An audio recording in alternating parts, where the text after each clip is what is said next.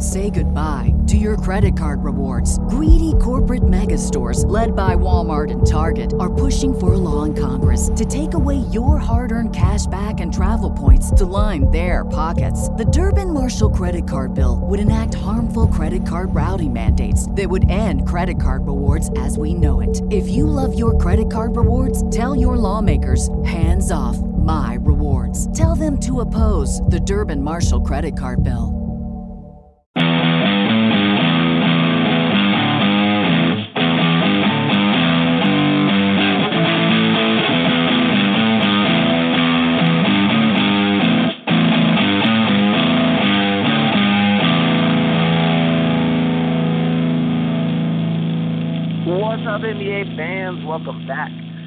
Another episode of Full Court Press. It's the Kobe Bryant episode, number 81, in honor of Kobe's 81 points against the Toronto Raptors. Uh, this is going to be a fun show. We have the return of preseason NBA basketball. It's coming up in just a few minutes, and I'm so excited. Uh, I've got it right here on my television. Can't wait. It's been uh, it's been too long without hoops, and they're finally back. But before that, we still have a ton of crazy stories. It's it's it's been a very very interesting week, to say the least. This Jimmy Butler saga has just kind of carried on throughout this entire I, I guess like the past three weeks honestly um and and really throughout the whole off season because we all knew the, the we all saw the writing on the wall. Everybody knew what was going on with butler but well except for tom thibodeau. Tom thibodeau did not uh see what uh the rest of us saw um, but before we jump into the topics, uh, my good pal Joel Jimenez is joining me tonight. What's up, Joel? What's up, my brother? How you doing? Doing just fine, man. How excited are you? We got we got preseason basketball. It feels great. I'm actually watching it right now. I'm, I'm excited again. It just it's just kind of surreal feeling watching basketball again. Them and all their jerseys and just awesome. It's just it's a great feeling. Great feeling. Yes, I concur 100%. Um, so let's let's jump into some topics. Um, Karl-Anthony Towns signed a five-year max extension to remain with Minnesota. Something we all figured would be coming. I mean, nobody turns down that kind of extension. But it was very interesting timing coming out of Minnesota um, from Karl-Anthony Towns. I mean, essentially, it was what like two or three days after after uh Jimmy requested a trade and it, you know all of the rumors were coming out about him not being happy with Towns and Wiggins um and then you know essentially you know Thibodeau is like I don't I still I don't really want to trade him and then the owner comes out and says well we're we're fielding trade offers. Call me like directly if you need to and then the day before media day, Town signs the uh, the max extension. You you have to think, and of course Towns denied it, but you have to think that there was some kind of conversation going on behind the scenes of like I will sign my extension when I know that Jimmy Butler is going to be traded from this team. Is that do you think that's a far fetched leap for for me to make, or do you kind of see that as um, the, the the, the high probability that that is the case, Joel? I would say you're not far fetched at all. I think it's quite possible that that's exactly what happened. Uh, I, I wouldn't say exactly like that, but I, I can't right. imagine. It just seems like things have been so toxic in Minnesota. Uh, weirdly enough, because I didn't even think it was that bad until the rumors started coming out, and I was like, "Right? Is it? They, do they, they really, really not get along year. that bad?" Yeah, that's why I did not. I didn't see this coming. It kind of caught me off guard, and I didn't believe it at first, you know. And then it just it's the where there was smoke, there obviously became fire, and got worse and worse. And they obviously just don't like each other. And I don't think he likes him or Wiggins. So it's like I don't know what it is. It just it just did not work out like they planned it, and it kind of sucks because at the time it looked like a great deal. Yeah, I mean, I think everyone did. I mean, everyone thought it made sense. Um, you know, I mean, I I think more so than anything, the the, the you know the Bulls were the ones who caught flack for the trade, the criticism. Yeah. Um, and in hindsight, you know, I mean, I, I think they did well for themselves. But even still, I mean, even despite all the shit that's going on, it's like I I still don't think it was a bad trade. It just didn't work out. Um, because it made sense. You had these two guys in Wiggins and Towns who were really, really good um, young players, and you needed kind of like a, a, a veteran all star to come in and, and, and kind of lead the team. And on paper, you get that. You uh, you sign Jeff Teague, who's you know a, a starting caliber point guard in the league. He's not great, but he's solid. Um, you and a veteran Josh himself, Gibson. you know, Yeah, and a veteran. Um, a playoff just, you know, a reliable player, plays both sides of the ball. Um, like Right. I mean, like I said, he's not great, but he he's solid. Um, and you get Taj Gibson, a consummate professional, old school veteran. Um, and you know, like I mean, you got a reasonably good team. They like depth, uh, but you know, as far as their starting lineup, it was really good. Um, and they played really Right. well. I mean, up until Jimmy got hurt um, near the tail end of the season, they were right there at the three seed. So right. you know, I mean, him him getting hurt and then you know taking a while to come back, they slipped to the eighth seed because there were such few games separating three and eight, and you know we saw kind of what happened. Um, Towns obviously struggled in the playoffs, and I, I honestly I think uh, I want to. I hate to like continue to harp on uh, Thibodeau, but I, I think it, for for Towns not to be shooting um, more threes, being that he is, I don't care if he's seven feet tall. I don't care if he's your starting center. Like he's your best three point shooter. He needs to be shooting more threes. Um, like just plain and simple. Um, so I think that probably had a lot to do with it. Um, uh, as far as um, his struggles were concerned. Um, but overall, I mean, the team the team seemed to to, to, to gel well together um, after you know the initial like first 20 games when when Butler finally kind of took the reins and and, and started kind of taking over. Um, but from all reports, like that's what kind of pissed off Wiggins and Towns. So, um, I mean, who knows? I mean, obviously, it just wasn't a match made in heaven. Um, despite Thibodeau No. obviously trying, I'm sure, trying his best to like appease all sides. I'm sure he tried his best to do so. Um, That's all we keep hearing is that he's just he's just desperate to keep uh, Jimmy, and it's just kind of ridiculous. But yeah, I could see why he's just trying to mend fences, and they're not trying to hear it. You know.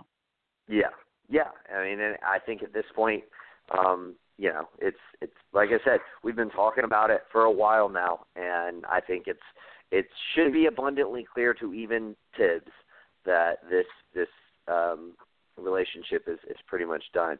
Um, but let's let's uh, let's get into so there was a little bit of news that came out as far as what Minnesota is looking for in a Jimmy Butler trade. So they want an established veteran, prospect or prospects, a uh, first round pick or draft picks, and cap relief for Jimmy Butler. Um, now, I know you want to aim high. I get that. I get that. Like Yep. you, you, you aim high and then you settle for what you get. I get it. But like, I there there comes a point where you're aiming too high. Like you you can't you got to be reasonable here. Like you didn't even get that. I think Luke pointed this out, uh, and and it's too bad Luke couldn't make it tonight because I I would have been very interested to hear him go off about this. Um, but like you you you didn't even get that. Like you didn't even have to give up that when you traded for Jimmy Butler. so like you didn't give up any established veteran. Um, you gave up a draft pick, but you got a draft pick back. You gave up seven, and you got Mhm. back sixteen. Um, and you gave up three young players. Um, and uh, well, two actually. I'm sorry, two young players and a draft pick, and you got back a draft pick Right. and Jimmy Butler. Like, Right. they're they're being are- they're being ridiculous, right? Like this is like uh, not just in the sense we know they're not going to get this, but Mhm. the fact that they're even trying to start the conversation off there is just a little too over the top, is it not? I don't think starting there is a problem. I say I, I was saying before, you aim high because at the very end you know you're going low. That's how you do. That's how you sell everything in life. You always sell high, even though you're never going to get what you expect, right? So, Right. in my opinion, he he. The problem with him. All right, so Minnesota, they can't get what they want back. They can't get what they want back primarily because they're in a bad situation. He's a free agent at the end of this season, so he has a lot, a lot more control over the situation than they they probably like. They're gonna aim high, that's fine, but the fact that like Thibs isn't budging is the problem more more so than what he's asking for. Right. You could start there, but you got to move from there just to make some type of deal work out. And I think that's where the Right. issue is right now. Thibs is just being really stubborn because he really doesn't want to trade him. So he's really trying to get people to walk away.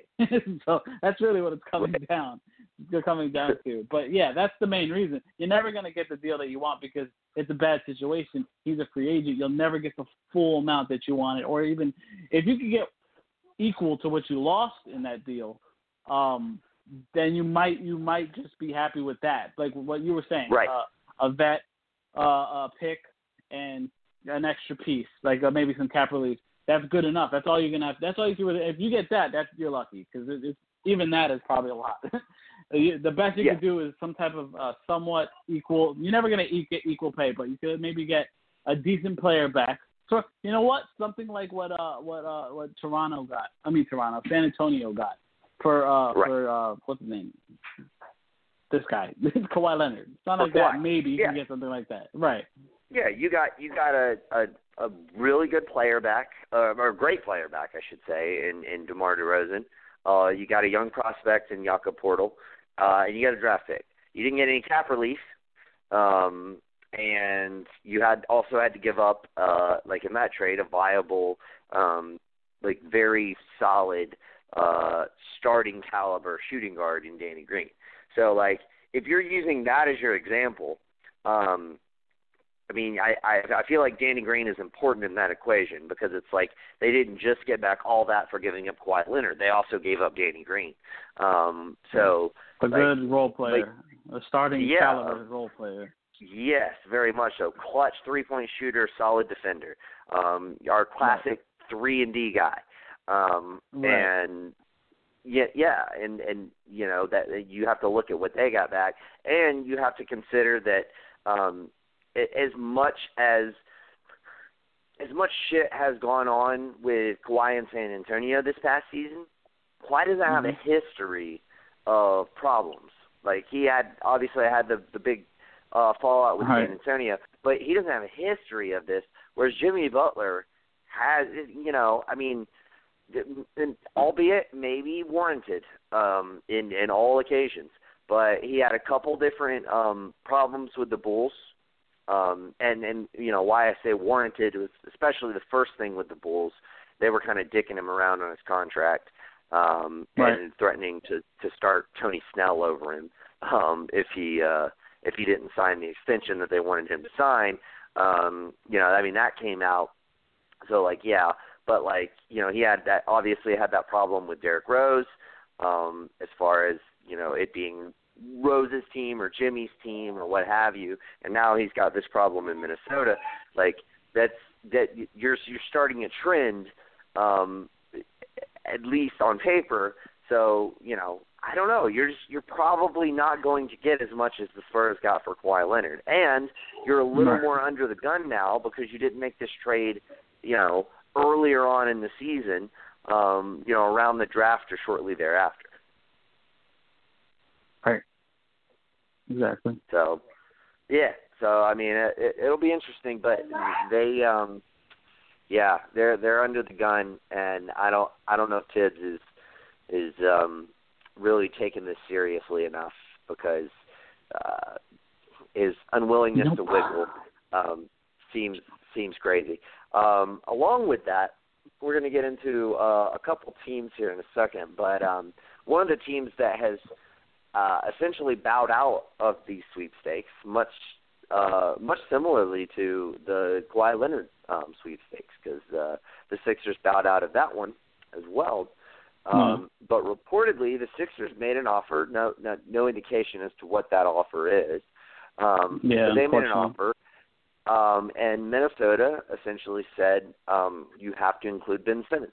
Like we're not going to have a discussion until Ben Simmons is on the table. To which Philly said, "Fuck you, we're out," and Yeah, really. rightfully so. Like we're not giving you fucking the rookie of the year uh for a guy who could walk in a season. It's, it's we're just it, Right. a, a guy who can walk in a season, who's injury prone, um, and you know Mhm. who, uh, as we just said, has has you know a few instances of not getting along with other people. Right. Right, right. Like that, that's just ridiculous. Like it's crazy. Like I, I, the fact that they were so like line in the sand. I mean, obviously they were because if they weren't like it, like you said, it's okay to be like, yeah, man, we really want Ben Simmons, and that conversation goes on and ends really quickly. Um, but I mean, you can you can say you want Ben Simmons to try and set up getting a little bit better of a package back, but when you're serious about saying like I'm not, we're not having this conversation if Ben Simmons is not on the table. That's why the conversation is over, right? Right. Exactly. But that's what I mean. I don't mind. Again, I don't mind aiming high. That's really high, especially for for Philly. I mean, the only thing worse than ask, would be asking for Joel Embiid. But even then, they'd probably Right. even consider it. But but even then, that, those are their their corner pieces. You you don't really give up your corner pieces for po- a Right. possible rental. That's the only issue with with Jimmy Butler is it's not long. It's not like if you're trading for Anthony Davis, who has a long term contract and is younger. It's that's different. Yeah. it's a whole different. It's a whole ball, different ball game, different type of animal right there. Jimmy Butler's Right. really good, but he's but he's in terms of tier, he's a he's an all star caliber player who's getting to the his he's towards the past passing his prime is what I'm trying to say. Right. Uh, and like you Yeah. said, he's he's been known to get he's an injury prone, uh, and he has he has kind of an attitude. So it's like there's a lot of things you got to weigh, and you're never going to give up what they want. You're never going to get equal value. you know what I mean? Right. It's, you're just gonna have Yeah. you're gonna have to take a chance. Yeah, I mean, and that's the thing in a nutshell. Like some team out there is going to have to take a chance, um, a la the way uh, Toronto did on Kawhi or the way OKC did on Paul George. Um, I think Right. that is going to be the kind Right. of team that you're going to see Yeah, um, who eventually uh, gets this trade done. Um, yeah. But, that's uh, you know what? Before we move on, that that Paul Yeah. George trade turned out to be almost so good for both teams. Isn't that fucking crazy? it really did, Like, didn't it? how did how, how did that happen? Like with no picks. like it just it was just Paul George for like Oladipo and um Sabonis. And you're like, oh, that's Yeah. weak, right? I, like, and then it turned out to be great for both teams. Like it's crazy Yes. how that worked out. It really did because as good as um as good as Victor Oladipo is like and was last Mhm. season, he's never going to Mhm. be that caliber player playing beside Russell Westbrook because they play they're they're Right. essentially the same kind of player. Um and I think he learned a lot from Russell Westbrook in his um one season there in OKC. Um I think he learned a lot about the the type of work ethic that is necessary Right. and you know just just showing up every day being the first one in the gym and the last one to leave and that kind of thing um and uh probably learned a little bit uh as far as um you, you know just ways to approach the game ways to like angles to take little things that like stuff that like Westbrook could impart to him along the way um and you know obviously the Pacers weren't going to be able to keep Paul George so yeah, I mean that's one of the rare instances where both teams really won. Uh, because I mean, it, it, and that one's funny too because And that was a risky that was a risky trade. oh yeah, well, and that's why it's so funny is because when the trade happened, we were like, what the fuck are the Pacers thinking? Like this is ridiculous. Like this is such a bad trade. And then within by the All Star break, or probably sooner, but definitely by the All Star break, we were like, damn man, this is an even trade. Like the Pacers did well. And then by the end of the season, we were like, holy shit, man, uh Paul George is going to go to LA. The Pacers won this trade, and then you know by this by this season, the start of this season, off season, it was back to oh well, both teams won. like, um, which is is crazy how fluid a trade situation can be even a year after it's passed or any amount of time after it's passed. Like it really goes to show you you you need at least a year to wait and see how a trade is going to work out. Um, I think I'm going to have to be more open-minded uh, when it comes to trades and not rush to judgment and say, ah, this team won and this team lost. Like it, it's it's very much a fluid situation. Um, but uh, but let's move on to a couple teams that have been kind of newer teams that have been in the rumor mill. We heard about Miami. Um, they were kind of one of the first teams that came out after J- Jimmy's like initial three. Um, and Jimmy mm-hmm. has has said recently that they are now like the number one team on his list. And there right. were reports coming out um, earlier this week that like they were close to getting a deal done, um, and it just stalled out. And like now there's there's not a lot of talk going on for Miami anymore.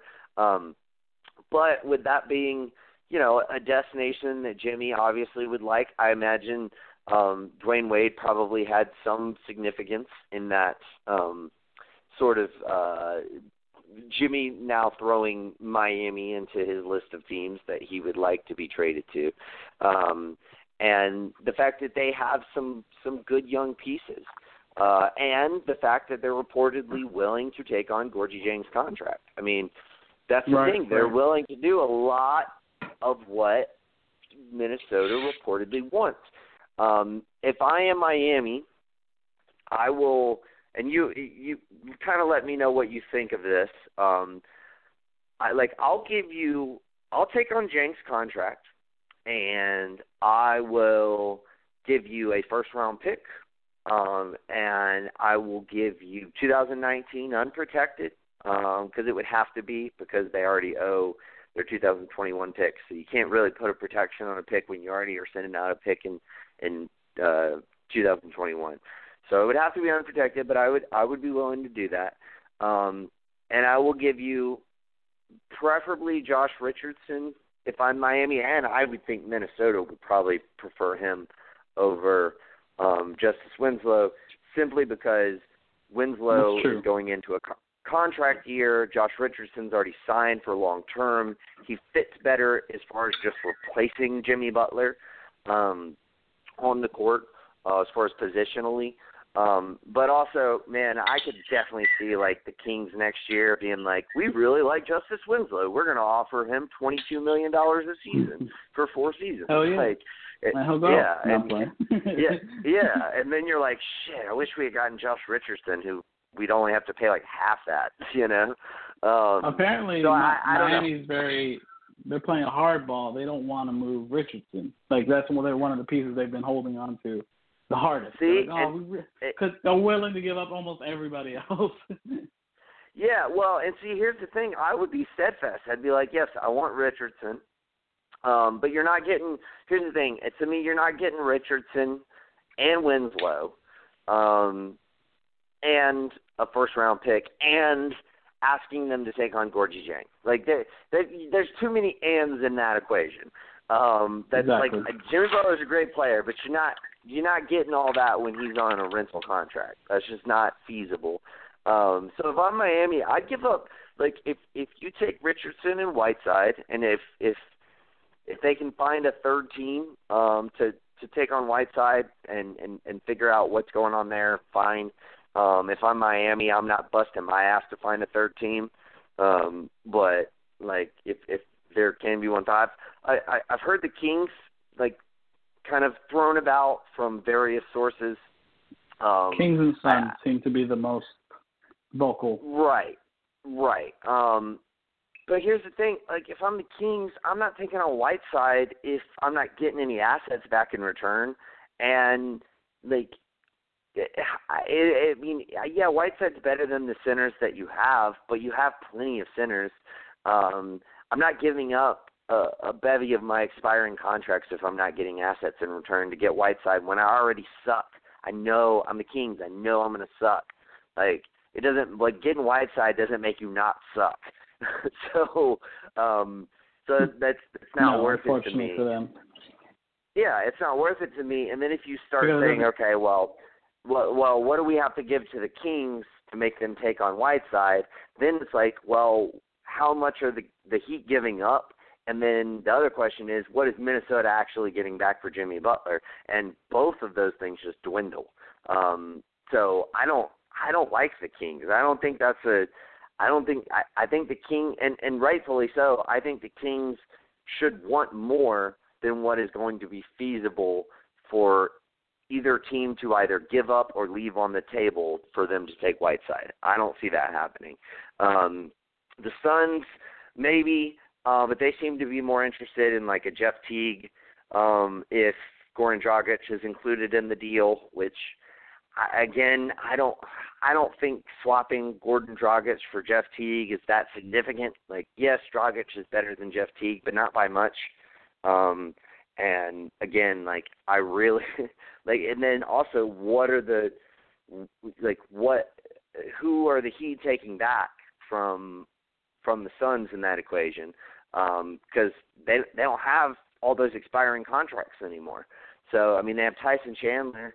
Um, so I mean, that could be somebody who would be involved. But um, but I mean, then you got one center, well, two centers.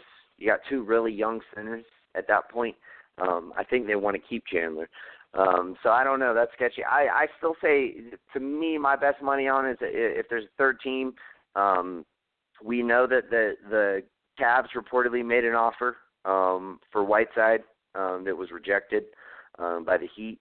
So I imagine I, I don't have any intel on what that offer was, but I imagine um, it would involve Tristan Thompson and another player, maybe got Kyle Korver because that adds up as far as the money. Um, and like let's just say on the Timberwolves, if I could get back, give up Jimmy Butler and get off Gorgui Dieng, and I can get back um, Josh Richardson, Kyle Korver, and Tristan Thompson, plus a first round pick, like that's about probably the best you're going to be able to do um, at this point in time. Um, and I think that's a I think that's a reasonable offer.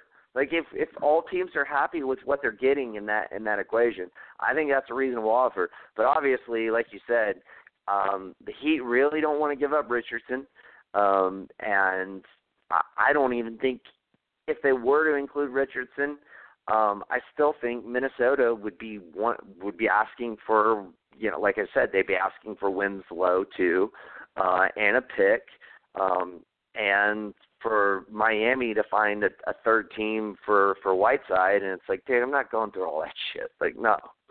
Um, but anyway, what just your your thoughts in general on essentially these two teams not being willing to, or able to to broach some kind of deal when it they were seemingly so close.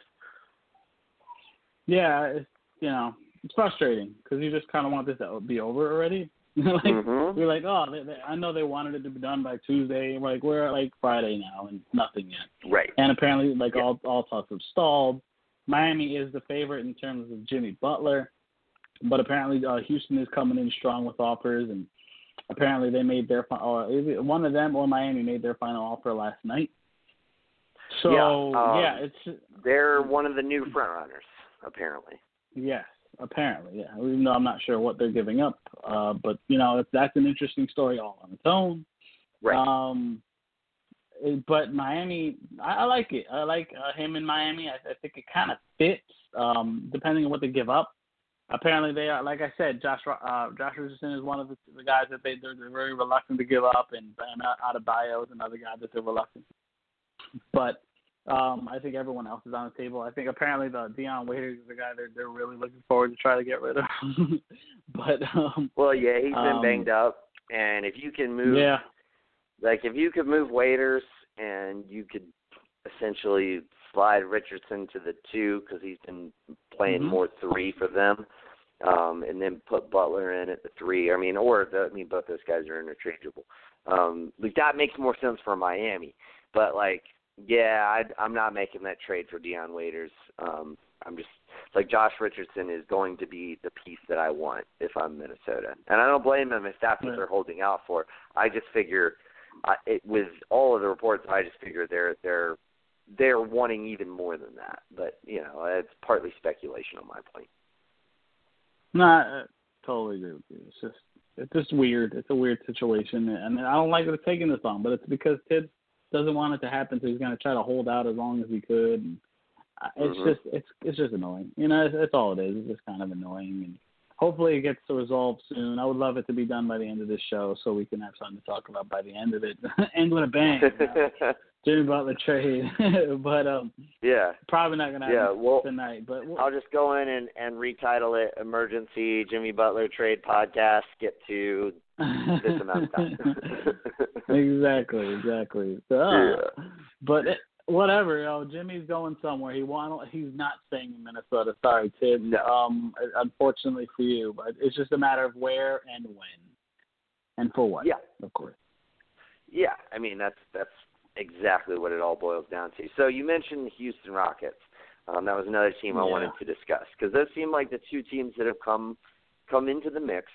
Um, I- I mean, I already kind of uh, proposed. I mean, it's a really simple trade. I mean, Eric Gordon, PJ Tucker, and the 2019 first round pick for for Jimmy Butler.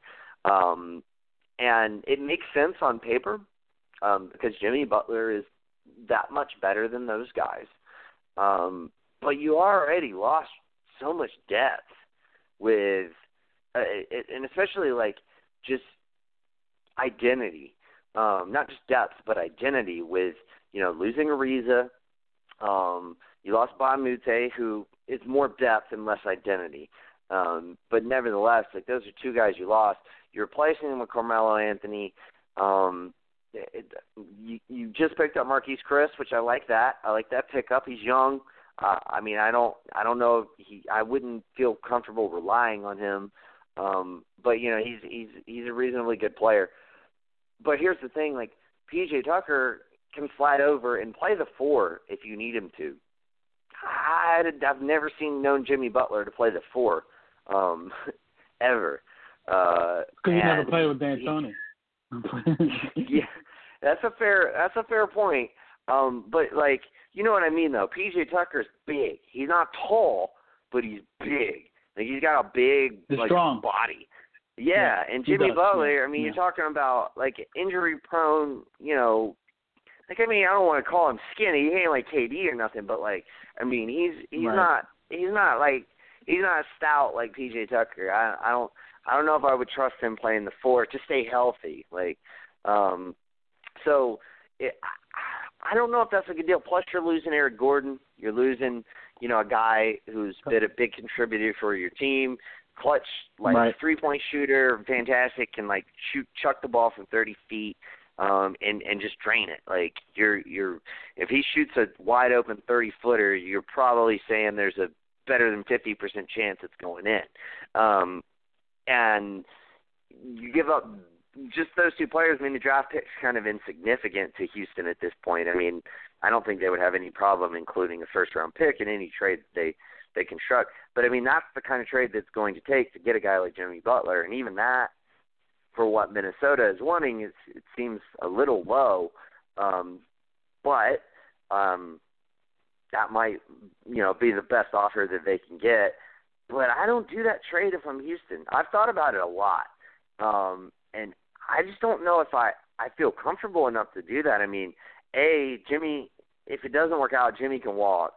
Um, like I said, Eric Gordon and and PJ Tucker are just like really solid glue guys, and I don't know, man. I I would just be very, very, very um worried if I was Houston making that deal. Um, as far as like how everything will work out. Plus, what you're dealing you're dealing with Chris Paul and Jimmy Butler, two of the most hard-headed dudes in the league. Um, yeah, sure, they could see eye to eye and everything could work out great, but maybe they don't, and maybe things are terrible. Um, I don't know. I i- if I'm Houston, I'm more interested in trying to see if I can flip Brandon Knight for like and a first rounder for like a, more reliable defensive four, um, or, or like like swing player, somebody who can play the three and play the four. Um, like for instance, obviously, um, I'm not saying this would be a, a reasonable trade for Miami, but like if you say you could get a guy like James Johnson, like slightly overpaid, can play the three, can play the four, reasonably sound defensively, like if if Miami were in a position in say the middle of the season, say they don't get Jimmy Butler, they trade Dragic or whatever, and they're rebuilding, um, like you could there's there's at least a universe that exists where you know Houston's like, all right, well we'll give you Brandon Knight, you take on his two year deal, we'll give you a first round pick, we'll take back James Johnson's three year deal, um, and you know he'll help us defensively um, more so than Melo. Um, like that's the kind of deal that I would be looking at if I'm Houston, like a, a an additional piece, not another superstar. What what are your thoughts on that? Um, as far as I guess the depth versus superstar argument. Yeah, I agree with you. Like, uh, and plus um, chemistry. You know, like I know. Look, Jim. I think Jimmy would get along just fine in Houston because he know he likes him and, and Melo and him and Chris. Well, he's from really Houston close, too. So, oh, okay. Well, in his home, look at that. So I think it would work out actually really well for for Jimmy. Um, but like you said, you already lost some depth. You'll lose more depth with you know because you're basically just getting Jimmy back. Maybe you take back Gorgui, and but then I don't like, think they and can. Then you, you There's like no. What, I mean, what other pieces do they have to trade that they could do that? I mean, um, Yeah, Nene. obviously you're not Nene. you're not trading. I mean, the only way that I could see it getting done is if they included Brandon Knight, but they can't include him in deal with any other player for I think six more weeks, and this deal needs to get done way sooner than that. So Oh yeah, that's true. But yeah, even if it's just Jimmy, and it's for like what your deal. I think your deal's not that bad at all, actually. If I'm Minnesota, I, I mean, I'll take it. I mean, you get two really good players and a draft pick. It's not going to be a high draft pick, but it's a first rounder. That means you'll probably have that year. You'll have two first rounders, and you never know. You just Yeah. you just you got to draft good in the end. You know that that Right. first round pick could be just Maybe as good you a, get a Kyle lottery Kuzma. pick if you draft well. Exactly. You never know. So it's always valuable to have a pick, regardless.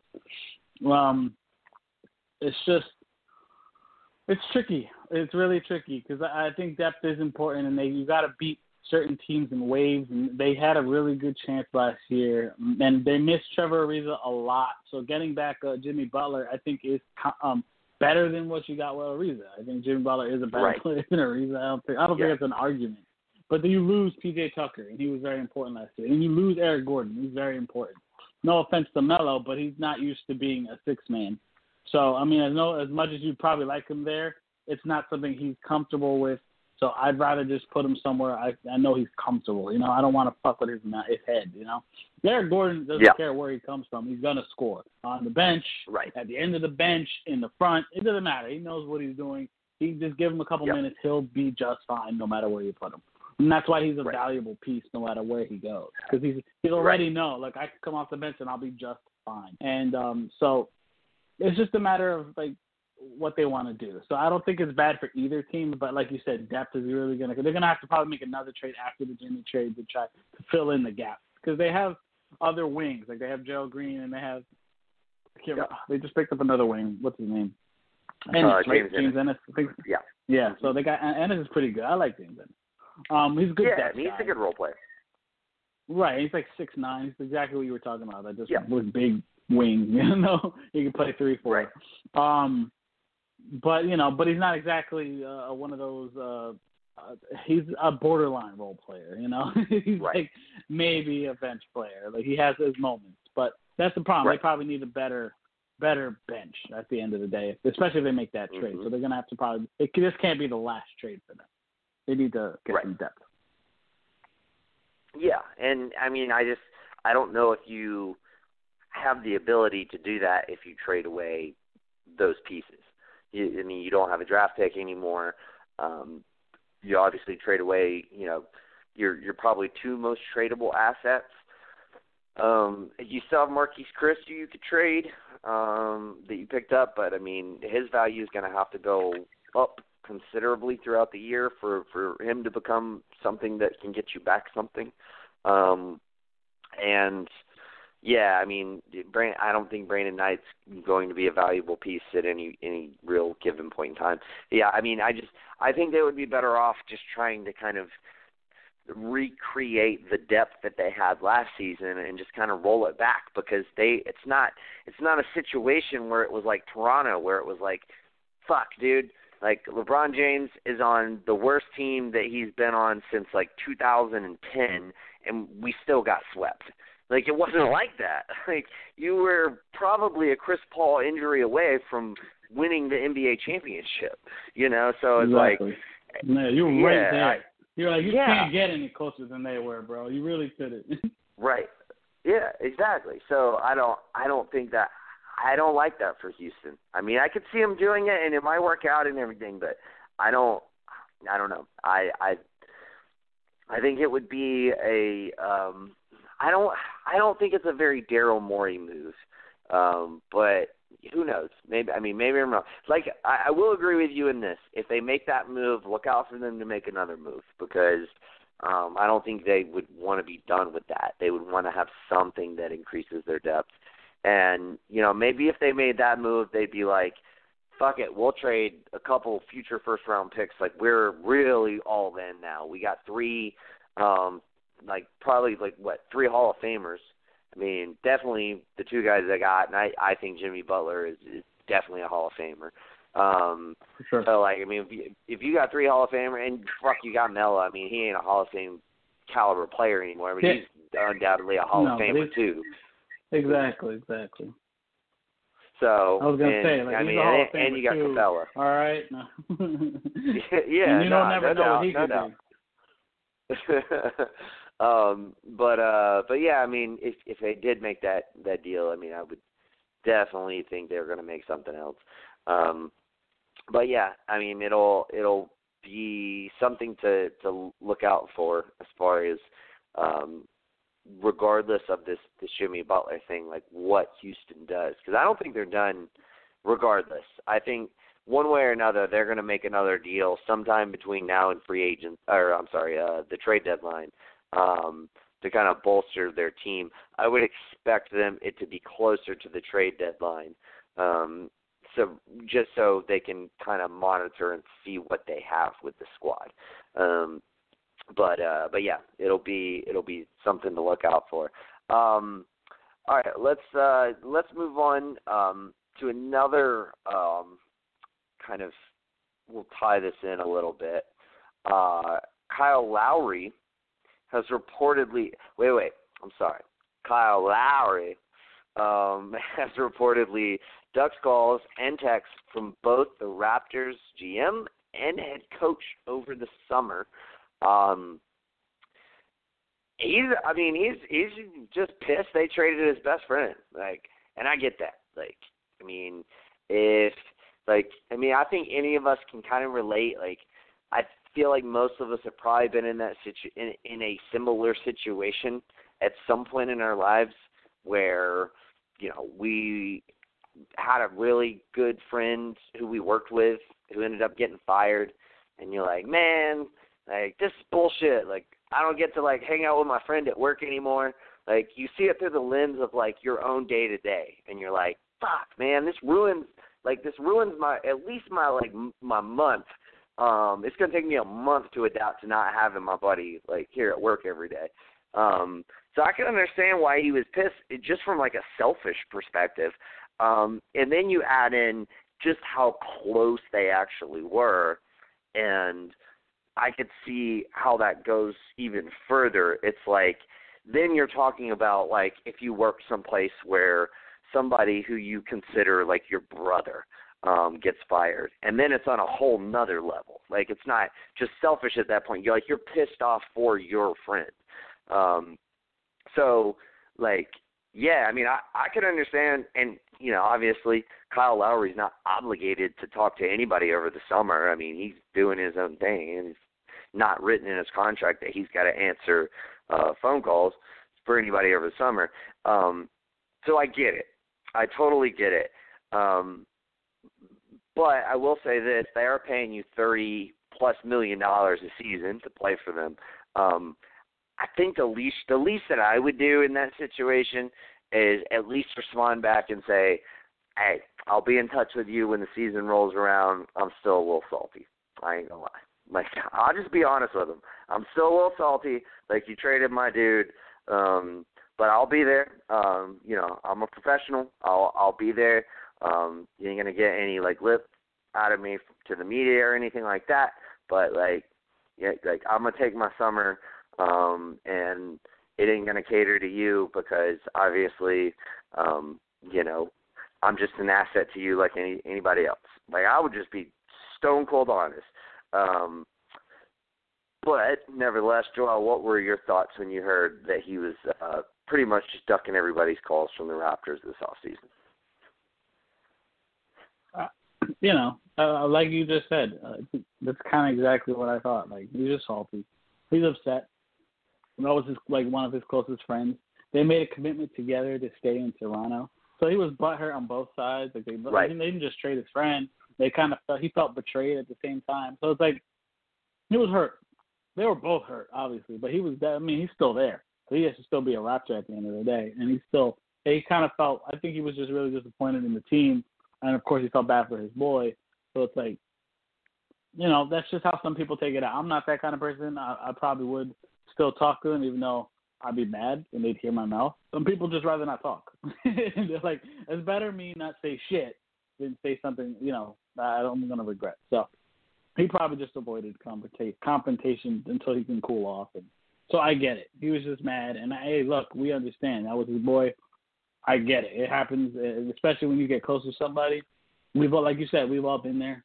You just need time to like cool off and just, you know, it was it was kind of a cold. It's a business, and that's what that's one of those moves where you're like you're like as a player you're reminded I'm really just an asset, right. you know, right? And it just sucks.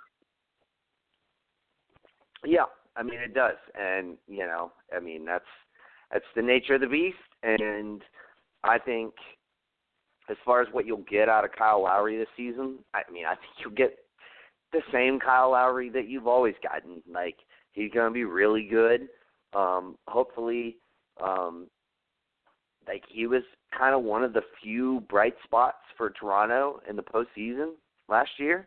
Um, like despite um, Juwan's obvious hatred for him, um, we kept trying to point out to Juwan all last postseason how well Kyle Lowry had been playing um, throughout the whole postseason, um, and even against the Cavs. Uh, but I mean, I think you're going to get that same intensity, that same effort. Um, it's just, it's it's going to be um, kind of weird, and especially like you're talking about trading um, DeMar DeRozan, one of the most like, um, like seemingly anyway. Like obviously we don't really know these guys, but from the outside looking in, from a fan's perspective, one of the most personable like friendly, outgoing, um, you know, uh, just just seems like he's like just a super cool dude, like easy to talk to. Like you're going from that to a guy like Kawhi Leonard who's just weird. He's just a weird dude, and there's nothing wrong with that. Like, um, like I mean, I, I got plenty of friends that are like really fucking weird. Um, I mean, I'm kind of weird, um, but I'm not quite Leonard weird. Like Kawhi Leonard is like on a on a whole level, a different level of weird. And so, like, especially like in that kind of sense, we need that soundbite. Yeah, I mean, right? Like, I mean, I, I heard everybody like everybody talking about his laugh, and like, it, I, it was funny because I watched the the little presser that he did, and I, it didn't like. I don't know. I guess because I already like figured he was really weird, um, and like like it, he really does come off like um like a like an alien trying to learn human interaction at times. Like he really does. Like I hate the like um I'm sure like he hates to hear shit like that, but I I mean I doubt he listens to our show, so I ain't that worried about it. Um but uh yeah, right. Nevertheless, I mean, KD. I'm, I'm sure KD probably listens to our show as much as much shit we Yeah. talk about him on this show. You know, he's out there like fucking Yeah. searching that shit. For his number He's one show. listening. we'll Yeah. talk the most shit. This show right there, that one.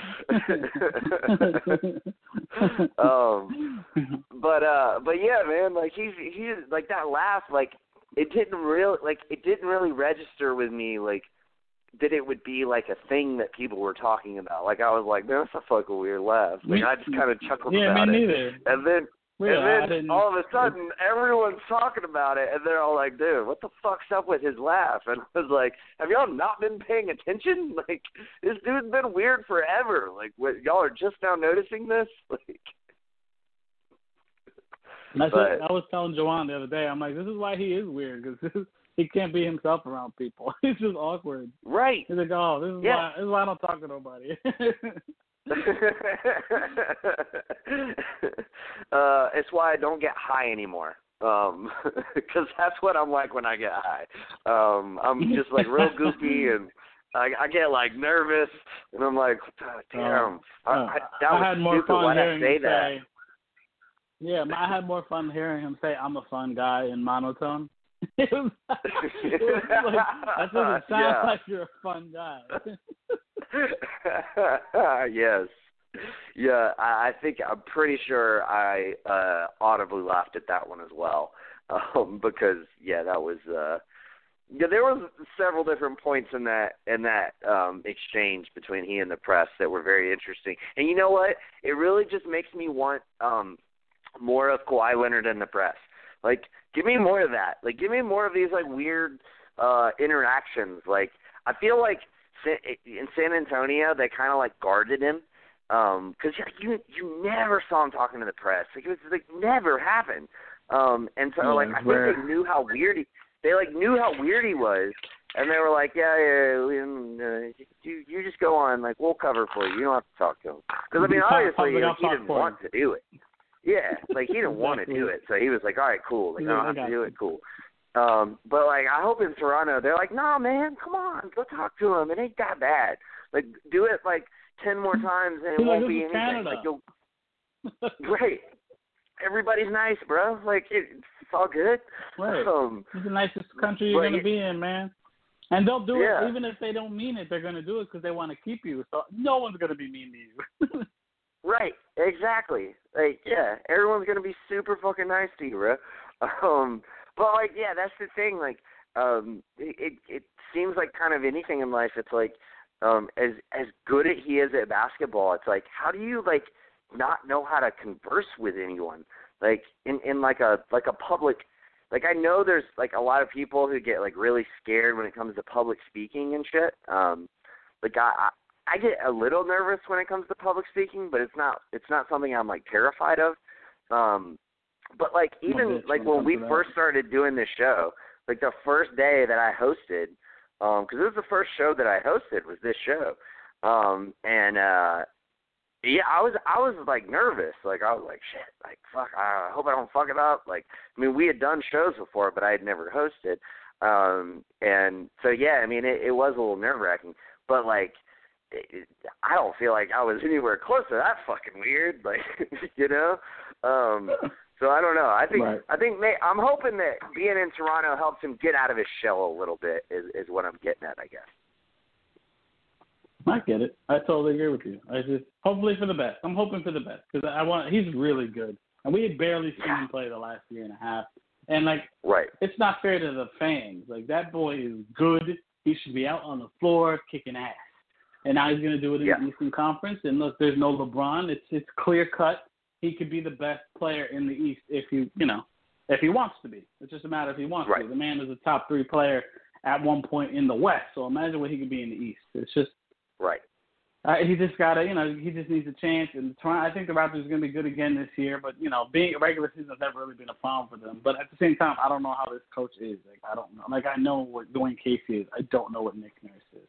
So that's another question Yeah. have against Toronto. But I don't Yeah, know. that's true. is- We'll see. I would I would imagine uh you know being a um being a guy like an internal guy, he's going to be as far as schematically very similar to Casey. Um with the I mean obviously every coach has a few alterations here or there, but um, but yeah, but I mean, you never know.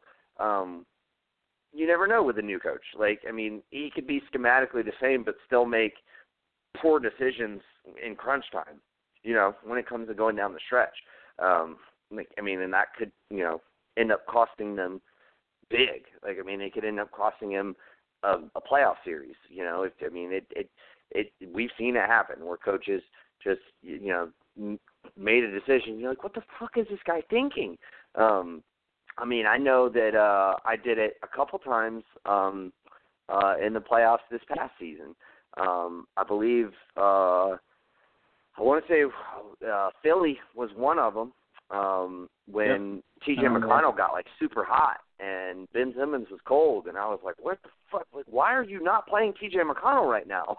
like, dude is like on fire, and you're like, I get it. Like Ben Simmons is your rookie of the year guy, but like, come on, dude, play to win the game. It's fucking Herm Edwards style, motherfuckers. Like, um, but uh, but yeah, um, I mean that that's that's a big question. Uh, another thing I want to ask you really quick before we move on, um, being that Lowry is kind of upset with the the franchise and what have you, um, I, I obviously it kind of uh, was the natural evolution of myself and others, you know, within the media, um, to say, well, what, you know, Jimmy Butler's on the trade market, Lowry's unhappy. Um, you know, uh, instead of getting off Gorgui Dieng's contract, why, you know, why not get off of Jeff Teague's contract? You get back Kyle Lowry. Um, you get OG Anunoby, um, maybe Delon Wright, maybe Pascal Siakam, a future pick. Um, I'm not saying all that. I'm just saying those are some of your options. Um, but you know, I mean, if you had to give up, if you had to give up Jimmy Butler, um, and you were getting back um, draft or not draft picks, but young prospects who are on rookie scale contracts, um, so it evens out the money um, basically, and you get off Jeff Teague. It, it it makes it viable to take back a Kyle Lowry thirty million dollar a year contract, um, where you might not normally want to do that. But I mean, Kyle Lowry is a like he's a lot better than Jeff Teague. like I, I don't like I don't want to like be I, I don't know. I don't think I'm being um uh, I get it. over the top in saying Yeah. that. You know what I mean? Like I he's a lot better than Jeff yeah. Teague. Um so like if you could get him back, I mean, and he seems like the kind of guy who fits Tom Thibodeau. Like No, Like, no matter we- what Jawan well, thinks. Yes, but we always say like he's a bulldog. You know, he's that's what he is. You know, um, so like I mean, I think if you're if you're both Minnesota and Toronto, I think that's that's something that you could consider because even if you had to lose, um, say you had to lose Kyle Lowry, um, but you got Jimmy Butler and you got Jeff Teague, like at least you got Teague who's a viable point guard. Um, you you definitely upgrade as far as getting Jimmy Butler over OG Anunoby. Like granted, Anunoby's young and he could go on to be really good, but I mean he he doesn't seem like the kind of player who's going to be a, a Jimmy Butler caliber. Like he seems, you know, like a really really solid like third or fourth guy on a team type potential. Um, not not quite a Jimmy Butler. Now Jimmy Butler didn't seem like a Jimmy Butler player in his second year either. So, you know, it's very possible that Anunoby could step it up. But if you're Toronto. You got to be in win now mode, right? Like, put it Yeah. this way. Here's, I, I guess, here's my biggest point. I've heard a lot of people say you can't trade, you can't trade OG Anunoby. Like he's your future. Blah blah blah blah blah. Like if you don't win now, you, OG Anunoby isn't enough of a future for you to want to keep him. Like you should be more concerned about winning now than keeping a guy who's going to be a really good player, but he's not a franchise player. Like it'd be something if he was an obvious franchise player, but he's not that. Like uh, there's nobody on that team, pretty much short of Kawhi Leonard, who they just traded for, who's a franchise player. So if you can go get Jimmy Butler and you know, I'd give up a lot of young pieces. Kyle Lowry, take back Teague. You know, structure some deal around that. What are your thoughts on that? Do you think um, do you think that's a viable deal for Toronto, and do you think it's a good deal for Minnesota? Um, not a bad one. I, I mean, why not at this point, right? I mean, I like Kyle Lowry. You know I do. I, I defend. I always defend Kyle Lowry, mainly because I have to. Not because I well, you always got to defend him because we always got somebody on here talking shit about it. exactly. Yeah, it's not that I, I look to go defend like because he's I'm my I'm his biggest fan or anything. I just I just feel like he gets a lot of unnecessary hate. Um, but no, I gotta um, be honest. I, I love it. I love it. I love that Jawan hates Kyle Lowry so much, and and just irrationally. It's one of my favorite parts of doing this show. Um, it really is irrational even, as I've ever seen. Yeah, but I was gonna say even even if it is like completely irrational, but like, um, but no, I really do. I love it. But I'm sorry. Go ahead. Yeah, um, it's, Kyle Lowry's a good player. I mean, he'd be a good fit with Minnesota. I think he'd fit in well there. Uh, he's already used to the cold. he he looks like a Timberwolf. I don't know. I just you know I think he'll look good in the jersey. Uh, I think he flirted with them when he was a free agent. So it's like it, it's just it, it would fit. Like Jimmy's a good complement. Also, like adding the, the the star power of a Jimmy Butler next to a Kawhi Leonard. That's a hell of a that's a wing right there. Those two the best wings in the league. You got them next to each other. Right. And you know, even if you get Jeff Teague back, at the very yeah, that'd be a hell of a tandem. Yeah, at the very you least. still have a decent yeah. point guard, right? And you still have a decent right. point guard in Jeff Teague if you if you know if Jeff Teague's in the trade. So it's like, okay, there you go. So you have a good point guard. You have a starting caliber point guard, all star caliber shooting guard, all superstar small forward. You know, then you have your you know the rest of the front court where you got to kind of work on shit. But Ibaka's always been a good defensive player. And then you got Valanciunas, who's up and down, but also another good player. And then you got, you know, depending on what you what you gave up. Did you give Siakam? Did you right. give up OG? Probably. You know, there's a lot of things. It just I think you'd have to give up OG, but right. I think, least, but I think, I think you could give up. Here's what, because I looked at um the the pick that they gave up to San Antonio. Um, it's a 2019 first round pick, top 20 protected. If it doesn't convey, it becomes their 2020 and 2023 second rounder. So, because they gave up, because that's the pick that they gave up. In this, in, in another trade, they could include a 2021 first rounder with some kind of protection on it. Let's just say lottery protected. Um, a 2021 first rounder, lottery protected. If Kawhi and Jimmy stay, that will obviously convey. Um, and then if it doesn't convey, you could instead convey um, your 2021 and 2022 second round pick, since 20 and 23 are the second round picks that would go out to San Antonio if that first rounder doesn't convey. Um, and if they lose Jimmy and Kawhi, then their 2021 and 2023 uh, I'm sorry, 2021 2022 second rounders are going to be good second round picks. They're going to be in the 30s um, because they're going to be rebuilding. Um, so I mean, I think you win that no matter what. Like it's not like, damn, well, we traded and we didn't, you know, we got a heavily protected first round pick that's, you know, going to end up not being anything good. Like it, either you get a late first rounder um, or you get two um, early second rounders, either of which is reasonably good um, as far as draft picks are concerned. Um, honestly, I might rather have the two second rounders um, just because it gives you more chances at getting um, getting a guy because there's not that much difference between say 27 and 34. Um, so, and if you get to pick 34 twice instead of 27 once, it's not the end of the world. Um, so I don't know. Like Never I think, know who's I think in the second draft, round. That's right. Never know Um, who's in the get a Malcolm round. Brogdon, a Khris Middleton, like there's a, uh, Nikola Yeah. Jokic. There's guys. There's always guys. You There's just gotta guys, make the right yeah. pick. Um, There's definitely but, like, I mean, probably be you're- one this year. Yeah, well, and and you're you're. I'm just saying, like your odds early second round aren't really any different than your odds late first round. I mean, it's about the same, really. Um, so yeah, I mean, I I would totally make that trade, uh, or or be willing to accept that pick. Um, you know, despite a protection on it. Um, so yeah, I mean, I I I don't know. I think that would be uh, a viable pick that they can include, so that they could keep some of their depth, so that they could say keep Pascal Siakam. So maybe they could just give up Lowry, OG Anunoby, and Delon Wright, and that that first first rounder. Um, and uh, here's, uh, but interestingly enough, I had, I had one more kind of addition to ask you about this. Say, say that's the basis of the trade. You're giving up that, you're getting back Jimmy, and you're getting back um, Jeff Teague. Um, if you're the Raptors, would you be willing to send back Valanciunas and take on Gorgui Dieng as your starting center, or would you be afraid that makes you too weak in the front court?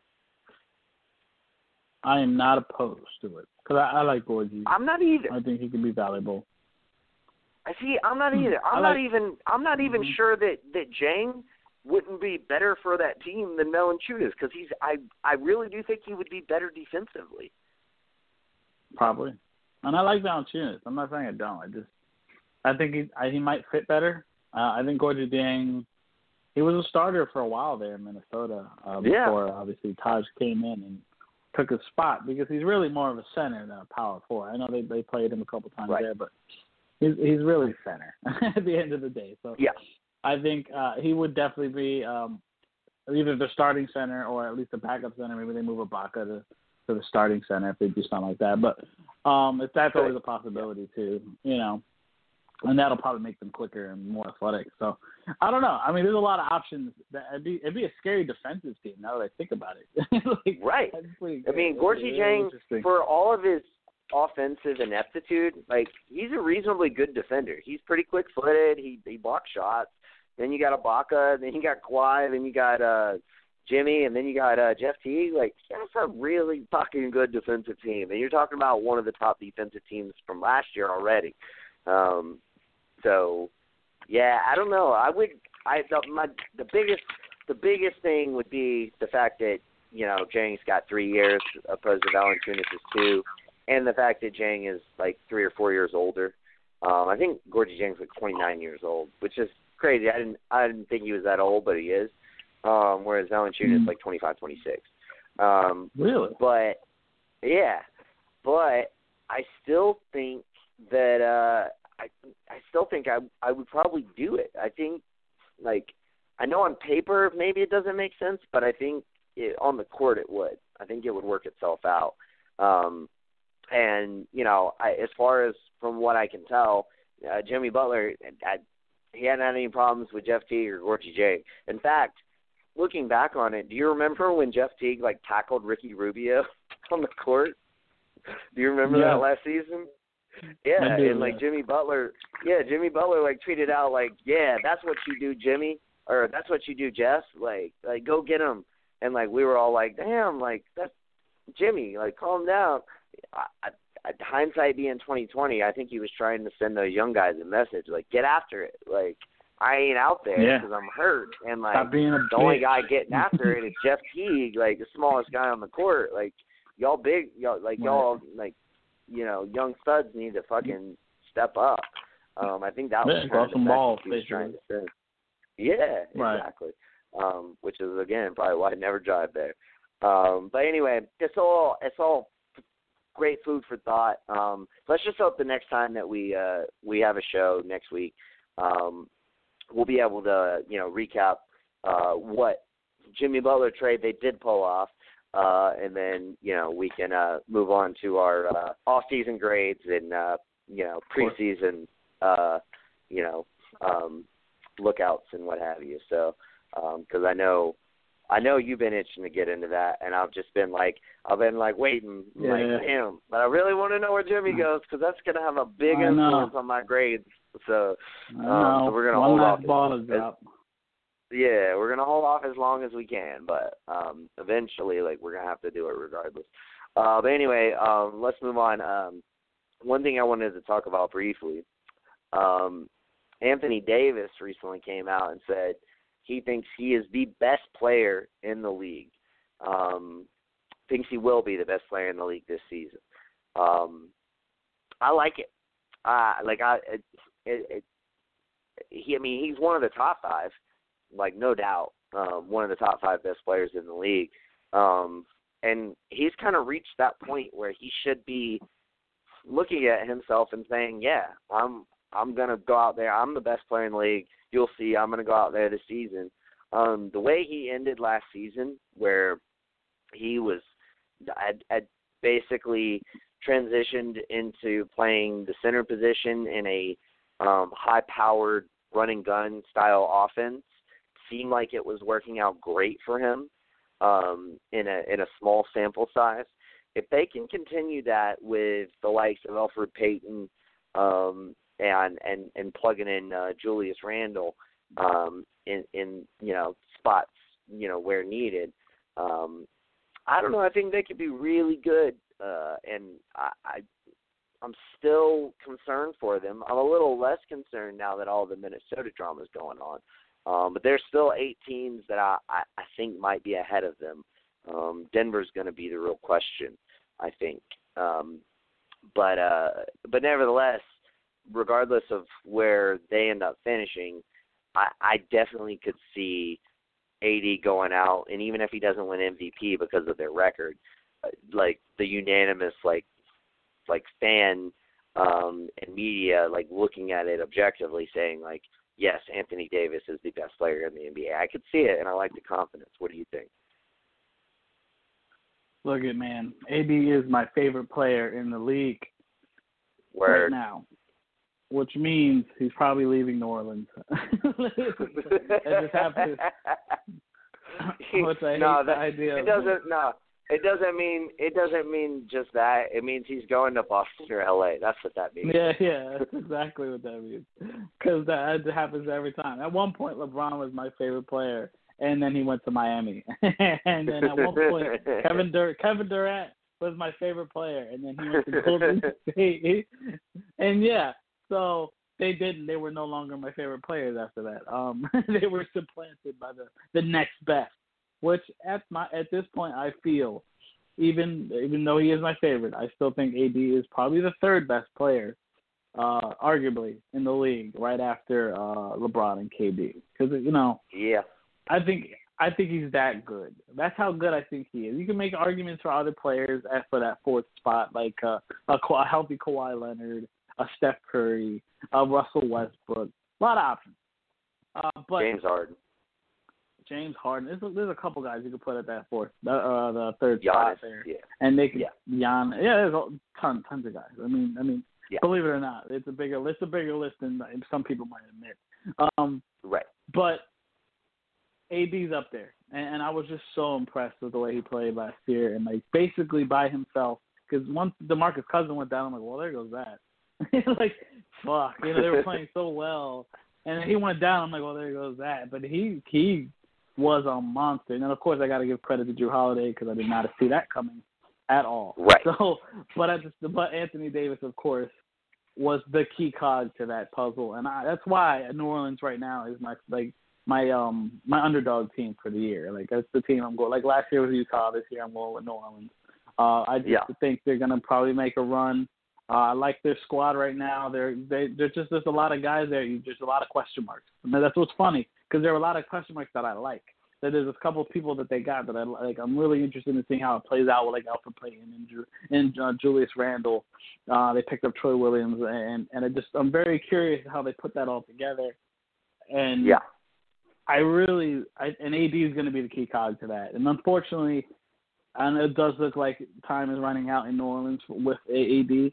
But hopefully he sticks around just a little bit longer. Yeah, unfortunately, that just seems where it's going. I just hope it's not to LA or uh, Boston. like, I don't care where it See, is. I hope it there. is to LA or Boston. I well more LA than Boston because Boston's got Boston's got too much riches as it is. They don't need any more. Um, but him teaming up with LeBron would be fun to watch. Um, I think that'd be a lot of fun. Um, it wouldn't be. Then, uh, granted, it wouldn't be my first choice. Um, like uh, there's other teams that I'd rather see, like other, ba- basically like other uh players that I'd rather see him team up with. got LeBron, Um, selfish bastard. sure. um, but uh, but no, I mean, I think I think uh, I think you're ultimately right uh, that the writing's on the wall for them. I will say this, um, and I'm sure they have, but if I'm New Orleans, I, would I would probably call up uh, call up Minnesota and say like, I'll give you E'Twaun Moore Nikola Mirotic and a first round pick and I about Mirotic. it's I don't know, name something else you want. You don't have much else on that team that anybody's gonna want. Um it's not it's it's definitely not enough to get it done, but I would I would throw it out there, you know. I mean, you never know if if the other teams that they dick around like ultimately mm-hmm. try to just really lowball them.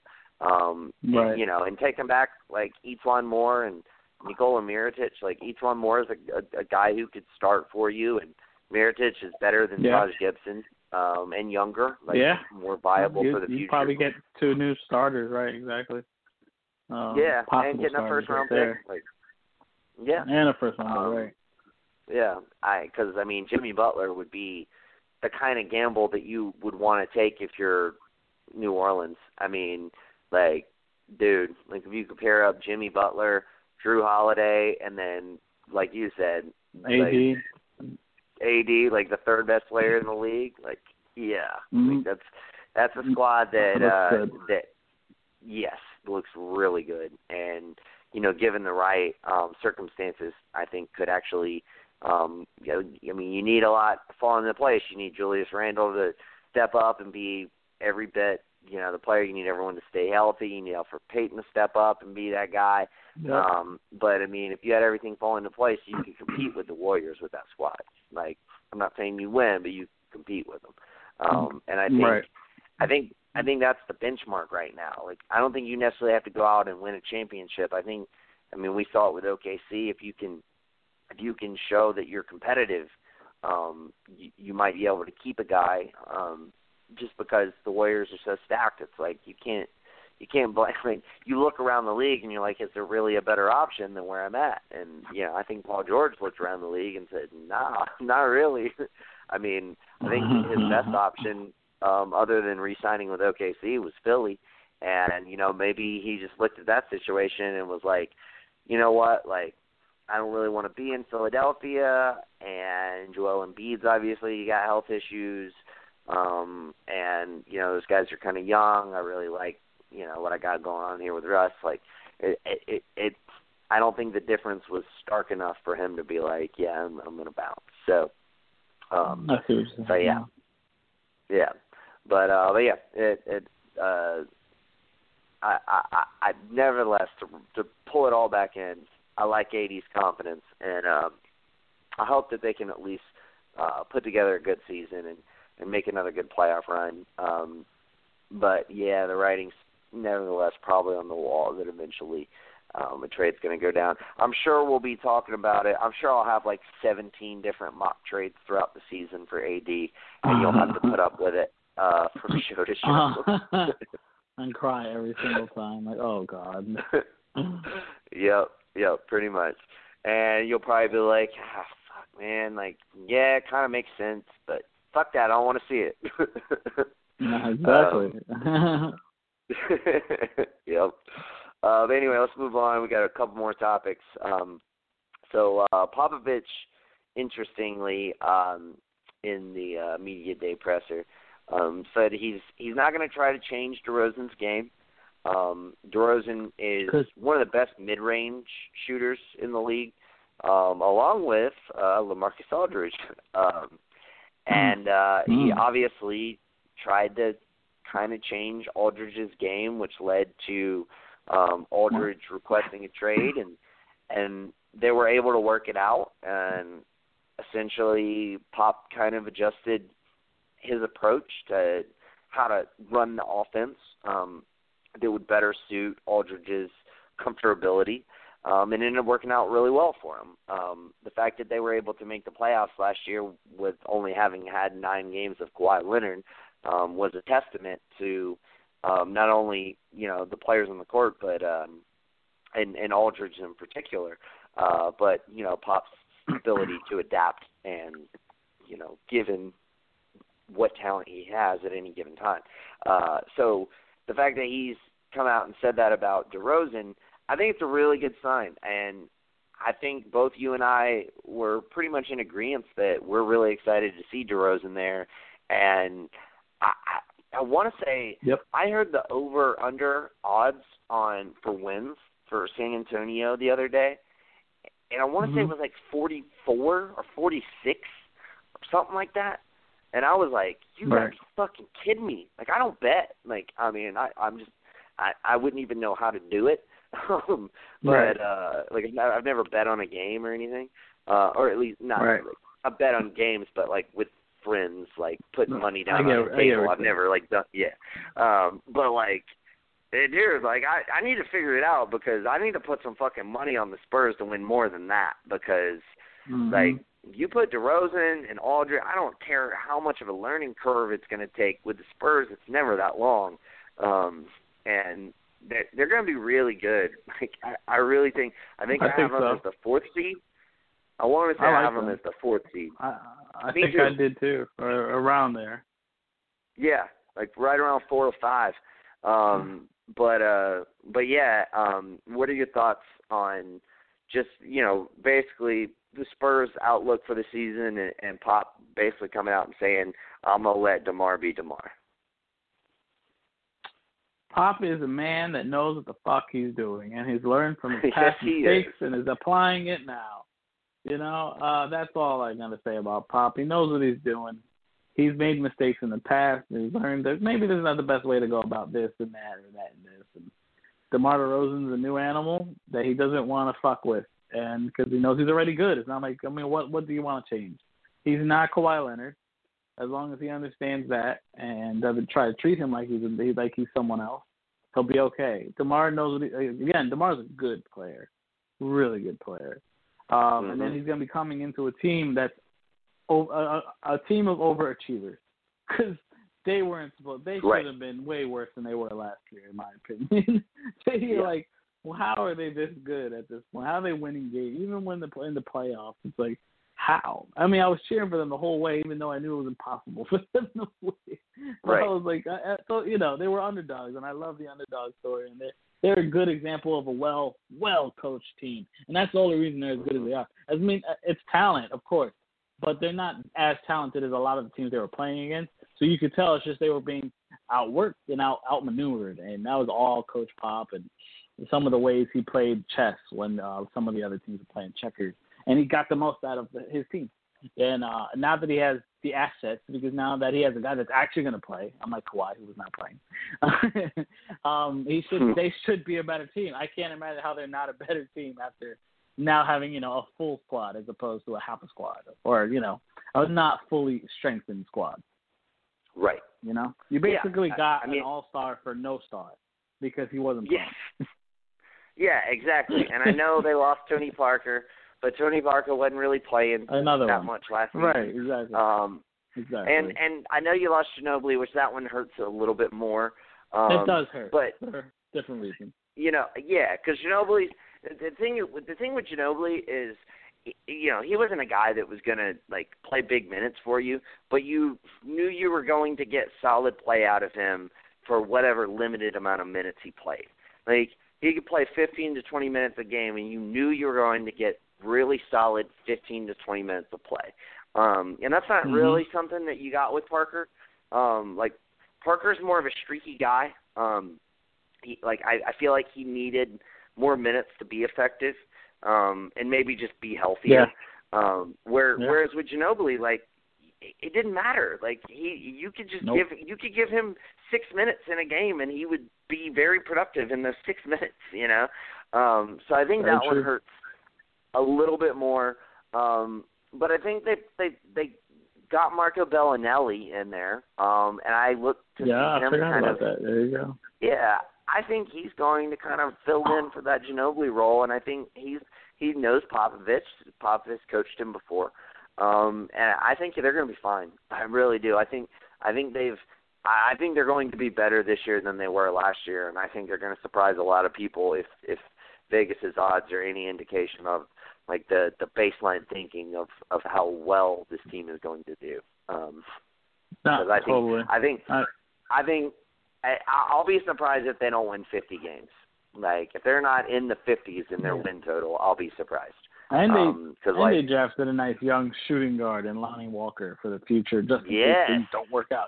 Not that they aren't, but you know they have they have a reserve there. You know, uh, someone to develop Yeah. to sit behind DeMar DeRozan and learn some shit. you know what I Yes, mean? absolutely. And the guy's feisty and seems like he's going to be a really good defender. And um, Right. plus, you know, Derrick White's coming into his second season. Um, that's That's usually right. when He's these guys too. start like kind of balling. Uh, Dejounte Murray's only going to get better. He's a really good defender. Mhm. Um, they got a lot of pieces. Patty Mills. Um, Patty Mills, very solid uh, veteran. Six man. Um, and I, I, Shit, right there. yeah. And I like uh I really like them getting uh uh Jakob Poeltl in that trade too. Um Yeah, I think good with player. with Gasol, yeah, and with Gasol like aging, um Mhm. you know, I think I think you're going to see uh Poeltl get a lot of minutes and Mhm. like maybe take over the starting role at some point this season um because you know he's he's young um and you know he's he could be the the the piece that they need at center more so than Gasol um just yeah I mean Gasol's like 38 years old so um so I mean that that exactly. that yeah, and I, I think that was very important too. And and yeah, obviously they made a couple key re-signings. They si- re-signed uh, Bertans, Bertans, however you pronounce it, um, Bertan, and uh, so. somebody else. Um, I don't think they re-signed Brandon Paul, but it was uh, other other No. guard. Oh, Bryn, Bryn, something, something, Yes. something. There are three guys Yes. that I just I can never remember because they all sound alike and the same height and shape, Yeah. same, position. It was very Yeah. confusing. but I, I yeah. was like Um, I, I forget. Yeah, it's weird. I can't remember his damn name either, but he was another good role player. Um, so they're uh, they're going to be um, they're going to be fine. They're going to be just fine. Uh, very, I'm very confident in that uh, assumption. Um, all right, two more topics, and we're gonna we're gonna wrap it up. Um, I wanted to bring this one up because, uh, namely because you and I are just have been on this train for so long. Um, we got a preseason game in Seattle this season. Um, Golden State is uh, going to play somebody I can't remember who, um, but um, they're you know so they're going to be playing in Seattle. Uh, you know, Steve Kerr commented on it um, recently and, and basically said like is one of the biggest like tragedies of the NBA was Seattle pretty much losing um their team like overnight Mhm. basically. Um he said, you know, always like Fuck. that would first of all he said Seattle is a basketball town, which is undoubtedly true. Oh. Like those guys Hell yeah. love their basketball and love the Seattle Supersonics. And not only that, but um he said like it was just it was one of those places. He said it reminds uh reminds him looking back um of Oracle Arena because like that was a place where you went and like the crowd was just rocking and like just like so into it back in his playing days when he would go play there and like he really would like to see Seattle get a team again. Uh, we've talked about this a lot. I love I you know I, I we we all want Seattle to get a team again. It, it, Who knows when that's going to happen? But I, I I gotta give at least a little love to the NBA. I love the fact that they scheduled um, a a preseason game there. Um, you know, just at least to give those fans something um, to look forward to, um, and to have like a game to to go watch. What do you think? No, totally, totally. No, Seattle is. It, it, it hurt me so much to lose the Seattle SuperSonics to to a city like Oklahoma. Don't get me wrong. I don't want to shit on Oklahoma City. No, not at all. I love the But- Thunder. Right, uh, and I like their name. I know a lot of people shitted on the Thunder name, but I thought the name was pretty good. I, I'm just never. I was just not a fan of the colors. I know that's the flag and shit. Oh yeah. I don't like that. I, I don't like that orange. It's just man. it never. It just doesn't make sense for the team name and just the colors and the and the jerseys were so plain. I mean, they need they need Yeah. jerseys at some point. um, but but you know, I was always so sad. Like I, don't, I didn't mind getting the Thunder. I was just upset losing the Sonics. Uh, I like that those colors, those green and, and the yellow. And it's just. Oh it, yeah. I miss I miss the Sonics. Like the Sonics. Like I I, I love saying the Sonics. It was the, Yes. the Seattle Supersonics. I, I miss it. Yes. They were such a. They had so many good teams back in the day, and I remember like the last. I mean, they remember. I remember when they drafted Kevin Durant. Like I remember that being a big thing, and uh, and, you Mhm. know it's sad that they got him for like a season, and he was one of the best players in the game until you know to lose him and the rest of the team, not just Kevin Durant. He lost them and the team to Oklahoma City. Right. it's like oh that that hurts. Um, Yeah. And I hope they come back. They're number one. You know, I, I- I'm always for Seattle one, and then maybe Las Vegas two, in terms of expansion. Like those are the those Yeah. two cities I want to see get team uh, team. I like next. St. But Louis, but I'm not against two. St. Louis. Uh, Seattle's number one. yeah, I get it. Definitely.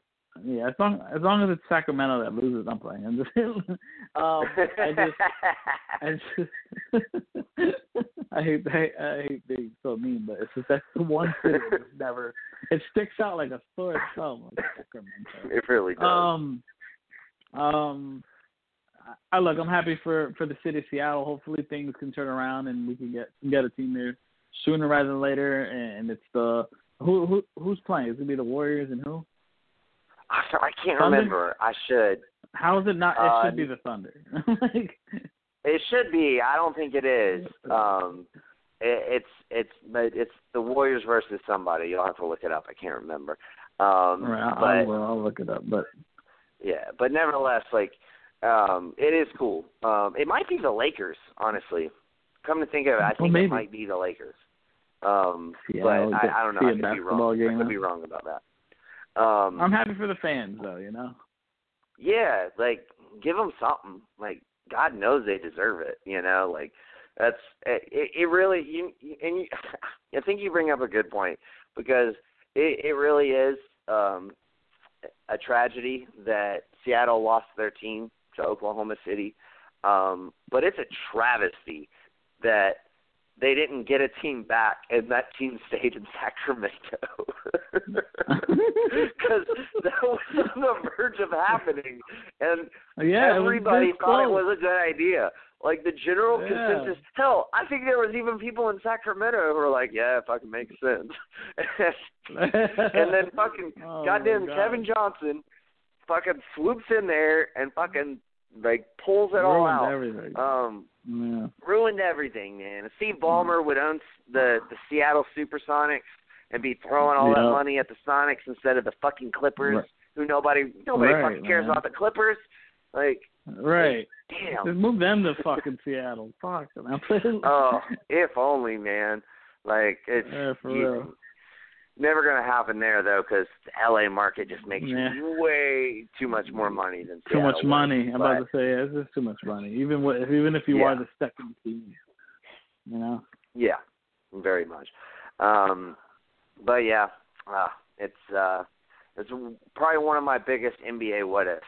Is damn, what if Yeah, Sacramento so had actually been bought by So Ballmer and moved to Seattle? Close. Yeah, it I was, know. it was very close. I remember the memes and pictures. I think it was like uh Nate Robinson posted a picture of the Seattle Supersonics, like, "Oh shit, we're coming back," type of bullshit because it's from Seattle. Yeah. So it's like it was Yep. that close. It was very close. Yep. And it was very unfortunate that it did not come to fruition. Um, like it'd be Mhm. one thing if Sacramento like had ever gotten reasonably good at any point in time. it's in the like Right. three years, four years since. Um, but they haven't. Yeah. They still Okay. suck. Um, like if Steve Ballmer had bought that team and moved them to Seattle, I I have no doubt in my mind that they would be better than like you know what what we currently Yeah. have now in What- Sacramento. and that, exactly. that that bar that bar ain't high, so No, but uh maybe a playoff team, maybe. Is- maybe. yeah. Well, I mean, is there any doubt in your mind that Sacramento is the worst team in the league going into the season? No, no. At least they're Yeah. like, uh, even if they're not the worst, they're at least no one wants to go there. It's the least uh, wanting to go there team. Uh, you know, they always yeah, are. well, I was gonna say part. they may not have the worst record, but they're they're gonna be the worst team. Like I really, cause, Yeah. and the reason I say they may not have the worst record is because they don't own their draft pick. so they're not going to like they're not Mhm. going to put in like pull any amount of tanking, no matter what anyone thinks that is, whether it's you know right, right. they're mainly like coaching and, and playing players that maybe you shouldn't be playing if you really want to win. Um, like they're not going to do any of that. But so I mean, I could see them having like you know maybe the third worst record or something like that. But they're going to be the worst team. Um, like Yeah. I, I have no doubt in my mind. Um, Right. but yeah, damn. Like, Yeah. it just It's gonna feel like when the Hornets moved back to fucking Charlotte. That felt great. I know they already had a team It there with did. the Bobcats, but like it wasn't the same. The but it was great never. for them to get their name back, man. Yeah, it was great to get Buzz City back. That was the shit. I was like, yeah, I love Yeah. it. I love the Hornets are back in Charlotte. That's where they should be. It's the right Yes. thing. You know what I mean? It is. Yes. And you know what? You know what I wanted along with that? And I mean, of course, it wasn't going to happen. But uh I wanted I wanted New Orleans to get the Jazz back. Like the Jazz, the Utah Mm. should be the one that gets a fucking different name. When the fuck has Jazz ever been known in Utah? Like, come on now. Um, it's a lot of weird do- shit, man. It really is. But like that opens a whole can of worms of like, there's no lakes in L.A. You know, but That's uh, true. They, Uh, they, but they least made LA it work. Lakers is iconic. It sounds cool. Um, right. but It's uh, old now. right. Um yeah, and, and the Jazz kind of is too. Uh but but Yeah. I do like I do like that New Orleans are the Pelicans. I like that. I like that name. It's unique. It fits Mhm. your city. Um It not is. generic. Even though it's weird. Like I like know, at first, you know, it was weird, but Yeah, it was got used to weird, but like I like it now, you know. And, and you get Mhm. to call them the Pels for short. Like it works. It works. right. Um, Uh, it, it makes sense yeah. now. We like it. It- It's yeah, growing on us. They got an angry pelican. I love it. yeah, and their mascot's pretty funny. Um, Yeah. so like, yeah, yeah, very good stuff. Um, all right, one more topic, and we're gonna we're gonna wrap it up. Uh, so I, I kind of intermittently watch, watch, um, you know, some of these uh, various media day stuff, and there was some interesting stuff here there. Um, but probably one of the things I thought was most interesting was Kyrie essentially, um, you know, talking about what his expectation was for not only this year but moving forward. Um, very much sounding like, uh, you know, he is very committed to being a Celtic long term. Um, of course, we have all these backdrops of rumors um, that you know Kyrie could be looking to go to New York or Brooklyn or L.A. or you know whatever this off season because he didn't sign his extension. Though you know we've discussed that as far as he's going to make more money if he waits till next season.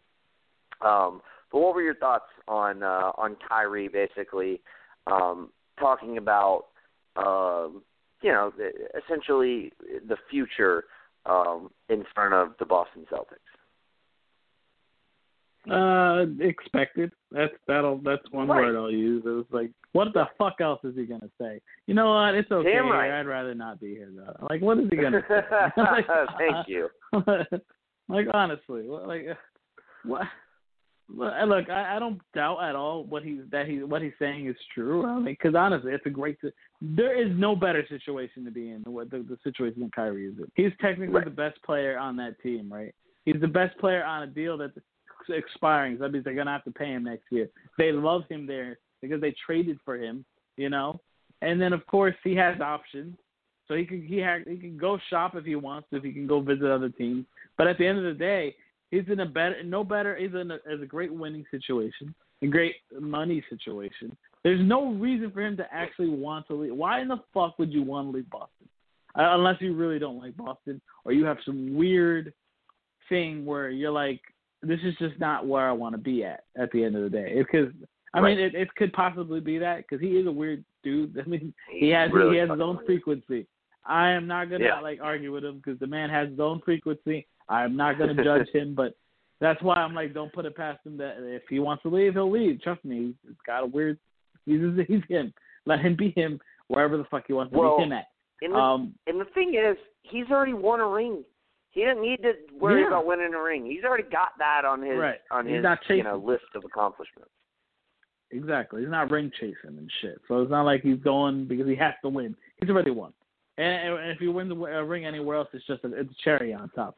He wants to get paid, and he wants to be the man, and he could do that both. He could do both things in Boston.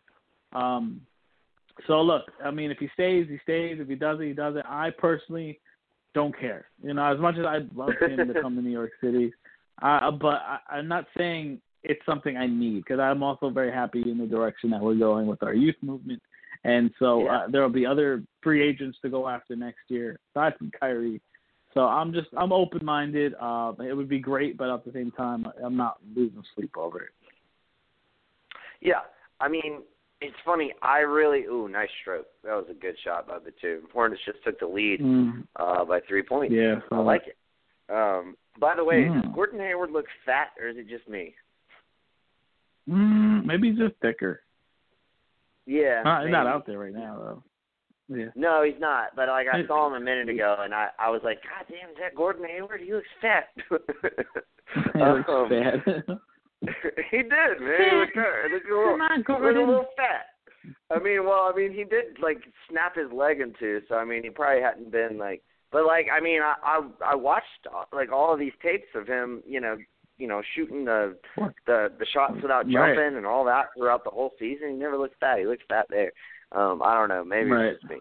But um, but yeah, no, I really wanted Luke. This is another reason why I really wanted Luke on this show, because I wanted him to wildly speculate about these. Uh, it, it's not really maybe speculate isn't the right word, but I wanted him to very much say this is the definitive like Kyrie's not going anywhere, blah blah blah blah blah. And I wanted you, uh, and you didn't disappoint, to be like, what the fuck else is he gonna say? Um, because I was gonna perfectly play the middle, so I'll try to play the middle without um without uh uh Luke being here.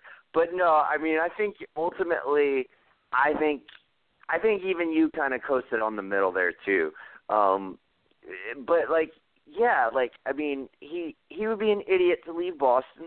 Um but um you know, he like we said, he he marches to the beat of his own drum. He's he's a strange dude. So I wouldn't put it past him. hmm Um but it would surprise me. Yeah, I'm not. I, Um, it wouldn't Right. shock me, but it I'd be a little surprised.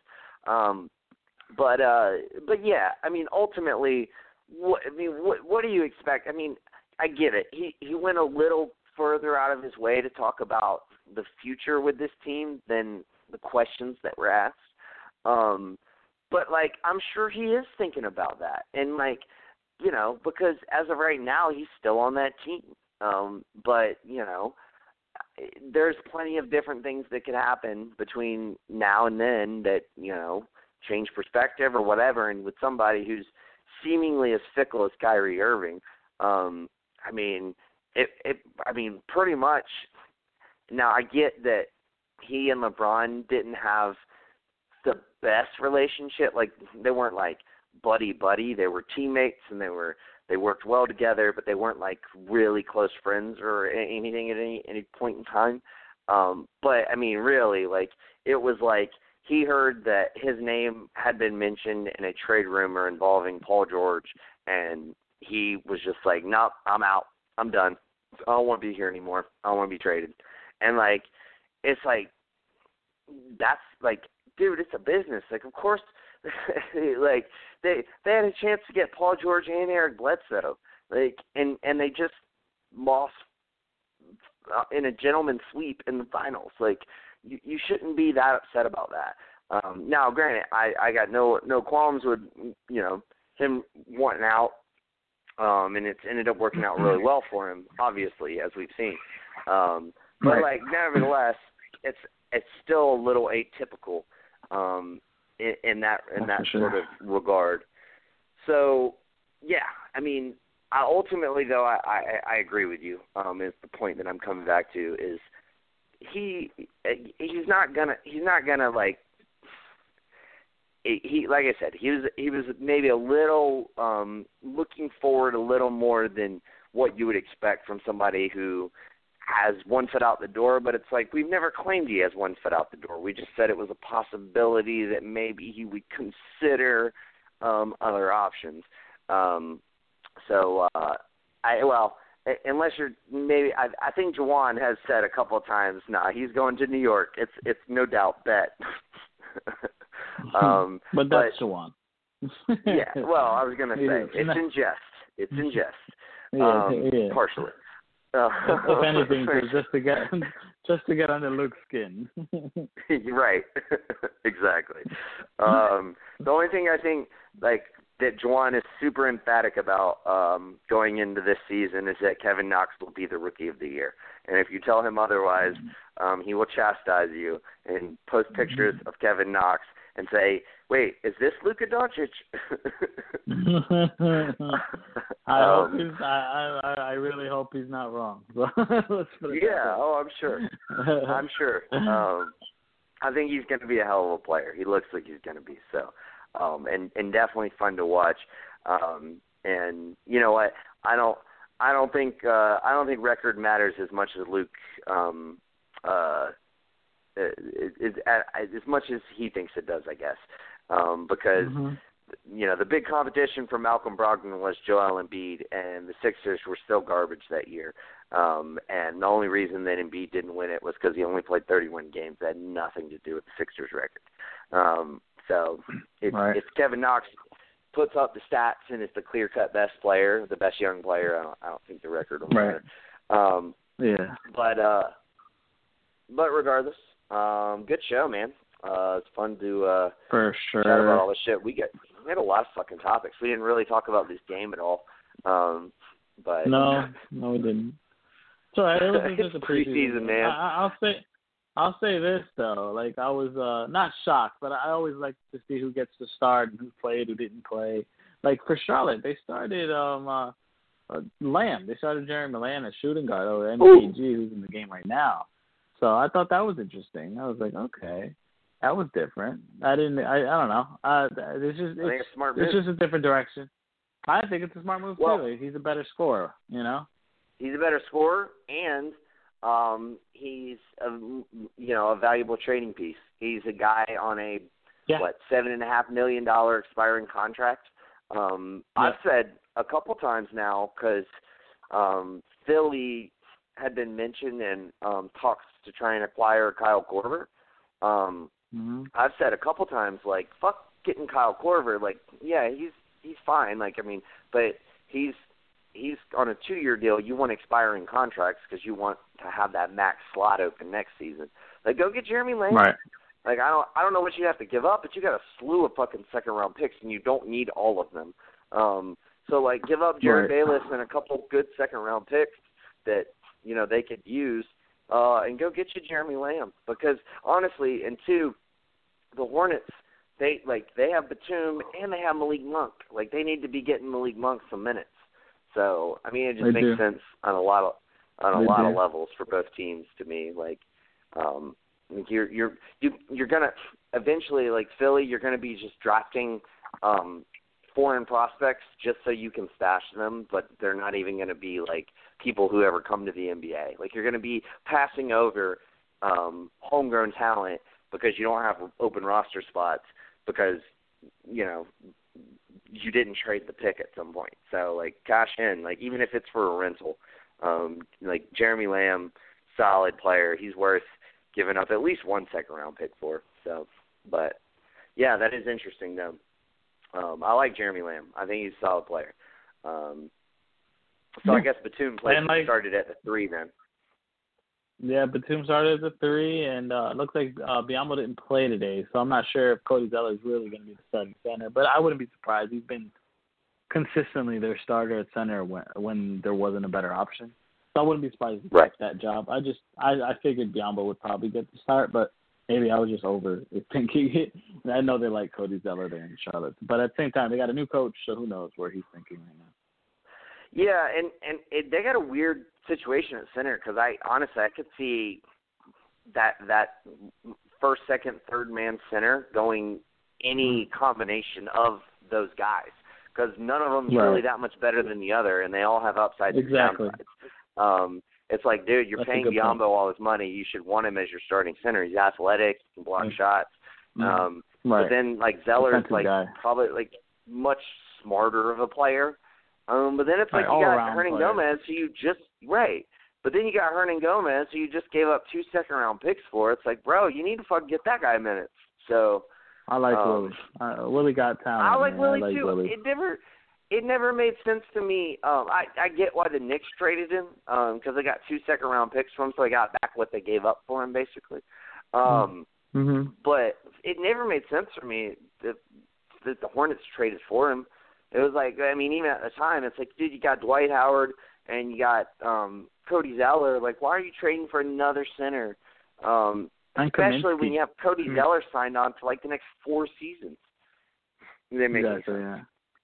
No, and they got And, Frank, I mean- who's like he's a big, he's a big. I know he's a forward, Right. He's kind of, he's kind of More in today's kind of NBA as a stretch five. yeah. Right, exactly. He's not really athletic enough to play the four consistently, in my Right. opinion, uh, long term. So I don't know. Right. They have a logjam there, you know. So we'll see where that goes. Yeah. But those those two positions specifically uh, stood out to me for Charlotte. Yeah, yeah, definitely. Um yeah, I uh I'll, I'll also be interested to see what they get out of uh Tony Parker this season. Um him back in Kemba He's playing. that yeah, and and like I'm good for him. Like I I know there's a lot of people who are like, oh, he should have retired a Spur, you know, blah blah blah blah blah. I don't disagree with that. I, yeah, to me though, that shit's overrated. Like he, okay, sure, if if the circumstance calls for it, like fine. But the Spurs, like, really, the Spurs should have never given Patty Mills that big contract. Um, and then Right. sure, then they should have kept him. But they did give Patty Mills that big contract. They couldn't trade Patty Mills, and, and, or without Right. giving up something for someone to take him. Um, right. so it is what it is. So you, yeah, so you you uh yeah. you didn't really have any room for Tony Parker, and he wanted to have a reasonably decent role. So yeah, go play for the Hornets. Like go play a couple more years. Mm-hmm. They paid him. I don't know. Exactly. Well, not so much that they paid him. They gave, they prom, they gave, they're gonna give him the minutes. That's all he wanted. He wanted to play. Right. It wasn't about the money. It was always about the minutes. You know. Yeah. I feel bad for him. And they paid. it's a great thing. and they and they paid at the same time. Like we'll pay you and play you. Oh, great. Oh, Yeah. uh, oh, Yeah, you know what else caught my guy today was uh the Philly game with against Melbourne. Uh, they started Yeah. Fultz over over Redick. nice. It's interesting. I saw don't know if I would do And that. It was interesting. Yeah, but they did so far, and we I were would, saying, um, like, oh, he'll start eventually. Well, I see. I, I I don't know. I would probably be more inclined to start him at the one and s hmm start playing around with playing Simmons as like a point forward. Um, Right. And then you still play Redick for the three point shooting, and then right. I- I would say like you know you you either bring Saric or Covington off the bench. Probably Covington. I, I think I would want Saric in the starting lineup, but either or it doesn't really matter. Um, Right. but I think I would like. I think that would be my ideal lineup. Um, so, but yeah, that's interesting um, that they they went ahead and did that today. How did Fultz do? So far, I think he had like 14 points and like couple like four or three, four rebounds or whatever. I gotta check, but Right. yeah, he was look he looked good when I when I saw him out there. Um, he was getting some extended minutes today because you know the, the, not no one's gonna play full minutes or whatever. Right. But he looked good. He looked. I mean, way. At least he's playing. Last year he wasn't playing at Right. all. So that's a Yeah. great thing. So yeah, like 14, one and four. He had a decent game for 23 minutes, uh, starting next to Ben Simmons, with eight, eight, and 14 assists. Woo, nice. and unfortunately, Wilson Chandler, uh, in uh, three minutes of play, got uh, got hurt. Something with his hamstring. Wilson. He pulled a hammy. I'm not surprised. I'm not surprised at all. Uh, but yeah, that's fucking typical.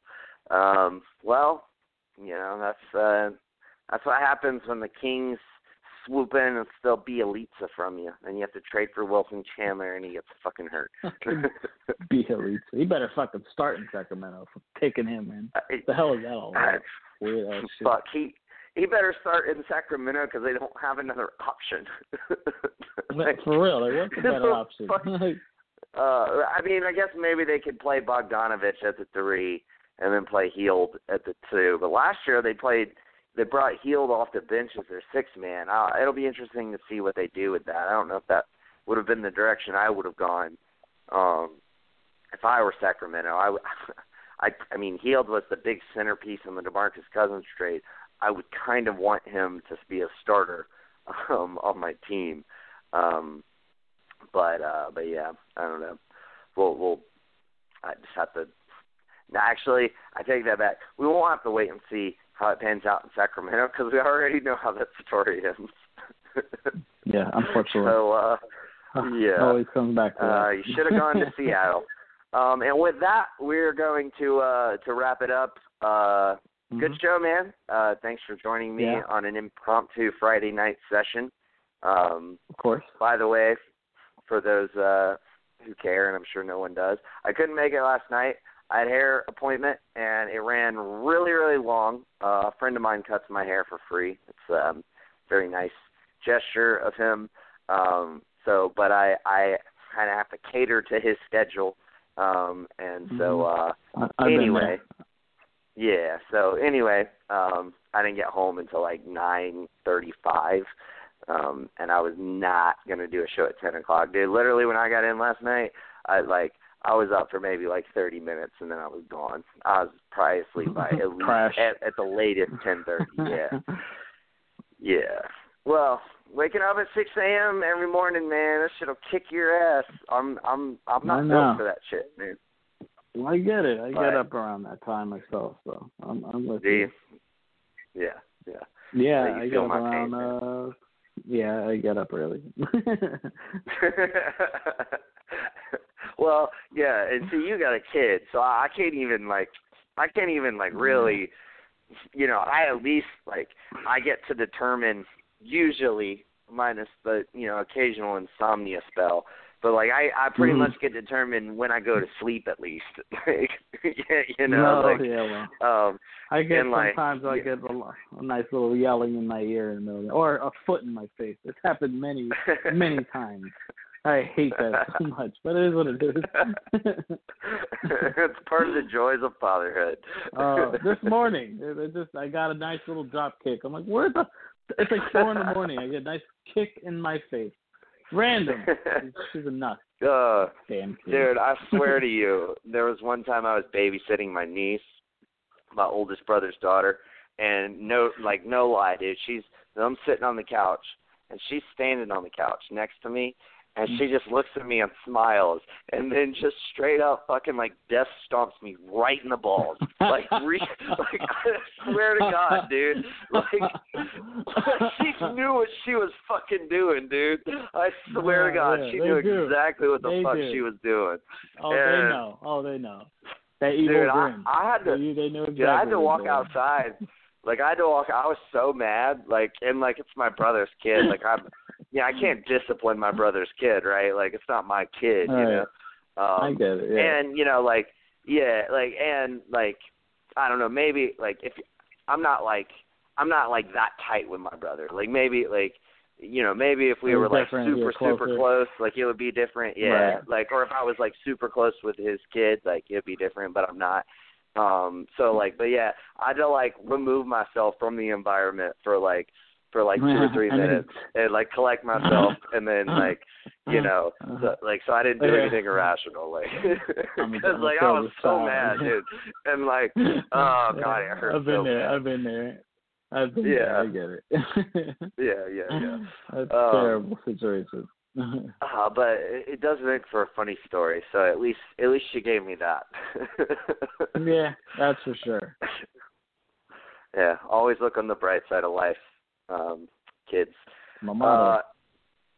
yeah damn right uh you and me both brother um it- We got 90 seconds left. Uh, join us on Sunday, uh, 8 o'clock, Geek Vibes Live.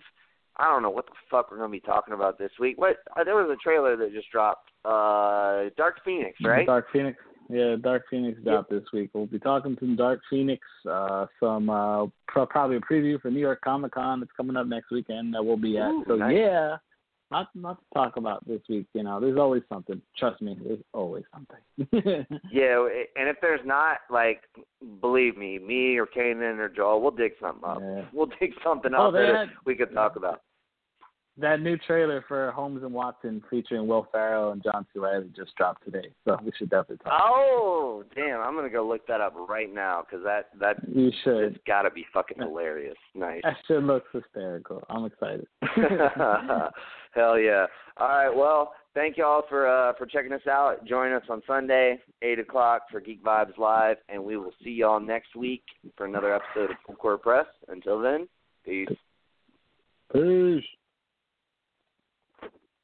Say goodbye to your credit card rewards. Greedy corporate mega stores, led by Walmart and Target, are pushing for a law in Congress to take away your hard earned cash back and travel points to line their pockets. The Durbin Marshall credit card bill would enact harmful credit card routing mandates that would end credit card rewards as we know it. If you love your credit card rewards, tell your lawmakers hands off my rewards. Tell them to oppose the Durbin Marshall credit card bill.